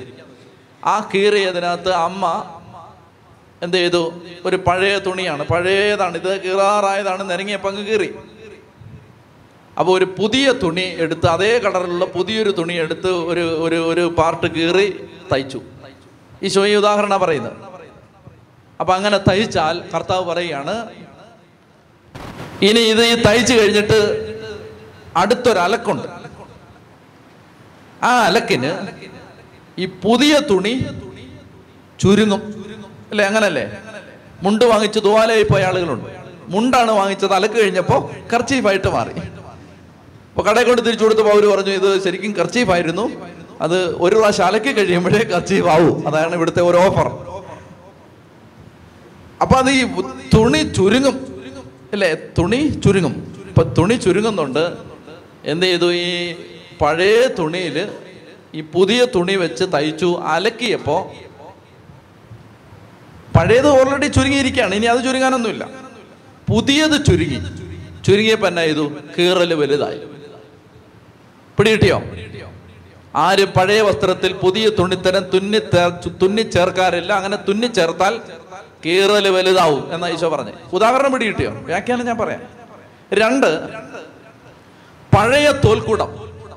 അതിനകത്ത് പുതിയ വീഞ്ഞ് ഒഴിച്ചു വെച്ചാൽ ഈ വീഞ്ഞ് തോൽക്കൂടത്തിൽ ഒഴിച്ചു വെക്കുന്നത് ഫെർമെന്റ് ചെയ്യാനാണ്. അത് അത് ഇങ്ങനെ ആയി വരാനാണ്. അപ്പോൾ ഈ ഫെർമെന്റേഷൻ നടക്കുമ്പോൾ എന്ത് സംഭവിക്കുന്ന അറിഞ്ഞാൽ ഈ വീഞ്ഞിൽ ആ ആ ഫെർമെന്റേഷൻ നടക്കുന്ന സമയത്ത് ഈ വീഞ്ഞ് തോൽക്കൂടത്തെ വികസിപ്പിക്കും. ഈ ഫെർമെന്റേഷൻ കൊണ്ട് തോൽക്കൂടം വലുതാവും. ശ്രദ്ധിച്ചിരിക്കണം. നമ്മൾ ഒരു തോൽക്കുടത്തിനകത്ത് വീഞ്ഞ് വീഞ്ഞുണ്ടാക്കി വെച്ചിരിക്കുകയാണ്. അതിങ്ങനെ ഇരുന്നിരുന്നിരുന്ന് പാകമായി വരണം. അപ്പൊ ഈ മുന്തിരിച്ചാറെല്ലാം ഒഴിച്ചു വെച്ച് അത് ഈ ദിവസങ്ങൾ കഴിയുമ്പോൾ ഈ തോൽക്കുടം വീഞ്ഞിന്റെ ഫെർമെന്റേഷൻ കൊണ്ട് വികസിക്കും. വികസിക്കും. പഴയ തോൽക്കുടം ഓൾറെഡി ഇങ്ങനെ വികസിച്ചതാണ്. വേറെ വീഞ്ഞൊഴിച്ച്. ഇനി അതിനകത്തോട്ട് കൊണ്ട് പുതിയ വീഞ്ഞൊഴിച്ചാൽ വീണ്ടും ഫെർമെന്റേഷൻ നടക്കുമ്പോൾ ഇത് വികസിക്കുമ്പോൾ തോൽക്കുടം പൊട്ടിപ്പോവും. മനസ്സിലായോ? രണ്ട് ഉദാഹരണം മനസ്സിലായോ? അതുകൊണ്ട് പുതിയ വീഞ്ഞ് പഴയ തോൽക്കുടത്തി ഒഴിക്കരുത് പിന്നെ പുതിയ തോൽ കാരണം പുതിയ തോൽക്കുടം വികസിക്കാനുണ്ട്. മറ്റേത് ഓൾറെഡി വികസിച്ചിങ്ങനെ പൊട്ടാറായിരിക്കുകയാണ്. അന്നേരമാണ് വീണ്ടും കൊണ്ടുവന്ന് ഉപസിക്കണ പ്രാർത്ഥിക്കണ. പൊട്ടിപ്പോയി. ശ്രദ്ധിച്ചിരിക്കണം. കർത്താവ് പറയാണ് പഴയ തുണി അത് തയ്ക്കാൻ വേണ്ടി പുതിയ തുണി കൊണ്ടുവന്ന് പഴയ വസ്ത്രത്തിൽ തുന്നിച്ചേർക്കരുത് പുതിയ വീഞ്ഞ് കൊണ്ടുവന്ന് പഴയ തോൽക്കുടത്തിൽ ഒഴിച്ചു വെക്കരുത് എന്ന് പറഞ്ഞാൽ ഇനി എന്നെ ശ്രദ്ധിച്ചിരിക്കുക ഇനി നന്നായിട്ട് ശ്രദ്ധിച്ചിരിക്കുക. അതായത് പഴയ നിയമത്തിന്റെ മനോഭാവത്തോടെ പുതിയ നിയമത്തിലെ പ്രവർത്തികൾ ചെയ്യരുത്. എന്നോട് ഞാൻ പറയുന്നു വ്യാഖ്യാനിച്ചു തരാൻ ശ്രദ്ധിച്ചിരിക്കുക. പഴയ നിയമത്തിന്റെ മനസ്സോടെ പുതിയ നിയമത്തിലെ പ്രവൃത്തികൾ ചെയ്യരുത്. എന്നൊക്കെ പറഞ്ഞ എല്ലാവരും പഴയ നിയമത്തിന്റെ മനസ്സോടെ പുതിയ നിയമത്തിലെ പ്രവൃത്തികൾ ചെയ്യരുത്. എന്നോടൊക്കെ പറഞ്ഞ് പഴയ നിയമത്തിന്റെ മനസ്സോടെ പുതിയ നിയമത്തിലെ പ്രവൃത്തികൾ ചെയ്യരുത്. എന്താണ് പഴയ നിയമത്തിന്റെ മനസ്സ്? പഴയ നിയമത്തിന്റെ മനസ്സെന്ന് പറഞ്ഞാൽ എന്ത് പ്രവൃത്തി പഴയ നിയമത്തിൽ ദൈവം ചെയ്യാൻ പറഞ്ഞാലും ഇത് ശ്രദ്ധിക്കണം ഇത് മർമ്മമാണേ. അയ്യോ ശ്രദ്ധിച്ചിരിക്കേ. അതായത് എന്ത് പ്രവൃത്തി പഴയ നിയമത്തിൽ ദൈവം ചെയ്യാൻ പറഞ്ഞാലും അത് ചെയ്താൽ പ്രതിഫലം ചെയ്തില്ലെങ്കിൽ ശിക്ഷ. ഇതാണ് പഴയ നിയമത്തിന്റെ പാറ്റേൺ പ്രതിഫലം ശിക്ഷ. നീ ആരാധിച്ചാൽ നിന്റെ വീട്ടിൽ ആഹാരവും പാനീയം ആശീർവദിക്കാം. നീ എന്നെ തള്ളിപ്പറഞ്ഞാൽ നിന്റെ ആയിരം നിന്റെ നാല് തലമുറ നശിച്ചു പോകും. അനുഗ്രഹം ശിക്ഷ. റിവാർഡ് പണിഷ്മെന്റ് ഇതാണ് പഴയ നിയമത്ത് പഴയ നിയമം ഓപ്പറേറ്റ് ചെയ്യുന്നത് പ്രതിഫലത്തിലും ശിക്ഷയിലുമാണ്. അതുകൊണ്ട് നമ്മൾ കർത്താവിനെ ആരാധിച്ചാൽ നമുക്ക് അനുഗ്രഹം കിട്ടും ആരോഗ്യം കിട്ടും സമ്പത്ത് കിട്ടും. അപ്പൊ എന്നാ ആരാധിച്ചു കളയാം? കർത്താവിന് ഇത് അതായത് ഒന്ന വിഗ്രഹങ്ങൾ വിഗ്രഹാരാധന നടത്തിയാൽ നിങ്ങൾക്ക് ഇന്ന ശിക്ഷ വരും. അയ്യോ വേണ്ട. ശിക്ഷ വേണ്ട. അതുകൊണ്ട് വിഗ്രഹാരാധന നടത്തണ്ട. പഴയ നിയമത്തിന്റെ നിയമം പഴയ നിയമ ജനത പാലിച്ചത് പ്രതിഫലം ഓർത്തിട്ടാണ് ശിക്ഷ ഭയന്നിട്ടാണ്. പ്രതിഫലം ഓർത്തിട്ടാണ് ശിക്ഷ ഭയന്നിട്ടാണ്. എന്നാൽ പുതിയ നിയമം ഓപ്പറേറ്റ് ചെയ്യുന്നത് പ്രതിഫലത്തിലോ ശിക്ഷയിലോ അല്ല. ഈശോ പറഞ്ഞു യോഗന്ന പതിനാല് പതിനഞ്ച് നിങ്ങൾ എന്നെ സ്നേഹിക്കുന്നുണ്ടെങ്കിൽ എന്റെ കൽപ്പന പാലിക്കും. പുതിയ നിയമം ഓപ്പറേറ്റ് ചെയ്യുന്നത് പ്രതിഫലത്തിലും ശിക്ഷയിലുമല്ല പിന്നെ എന്തിലാണ് സ്നേഹത്തിലാണ്. സ്നേഹത്തിലാണ്. അതായത് ധ്യാനത്തിന് വരുന്നത് അനുഗ്രഹം കിട്ടാനൊന്നുമല്ല കർത്താവിനോടുള്ള സ്നേഹത്തെ പ്രതിയാണ്. കർത്താവിനെ ഒന്നുകൂടെ സ്നേഹിക്കാം. കർത്താവ് പറയാണ് പഴയ നിയമത്തിന്റെ മനസ്സോടെ പുതിയ നിയമത്തിലെ പ്രവർത്തികൾ ചെയ്യരുത് എന്ന് പറഞ്ഞാൽ അനുഗ്രഹം കിട്ടുമെന്ന് വിചാരിച്ചോ ശിക്ഷ ഒഴിവാവുമെന്ന് വിചാരിച്ചോ ഞാൻ പറഞ്ഞ ഒരു കാര്യവും നിങ്ങൾ ചെയ്യരുത്. എന്നാ പറ്റുമെന്നറിയാമോ? നിങ്ങൾ പൊട്ടിപ്പോവും. കീറൽ വലുതാവും. പഴയതിനേക്കാൾ മോശമാവും. പുതിയ നിയമത്തിന്റെ ജീവിതം ജീവിക്കേണ്ടത് പുതിയ നിയമത്തിന്റെ മനസ്സോടാണ്. യേശുവിനെ സ്നേഹിക്കാൻ സ്നേഹിക്കുന്നതിന്റെ ഫലമായിട്ടാണ്. ഇതാണ് ഞാൻ രാവിലെ പറഞ്ഞത്.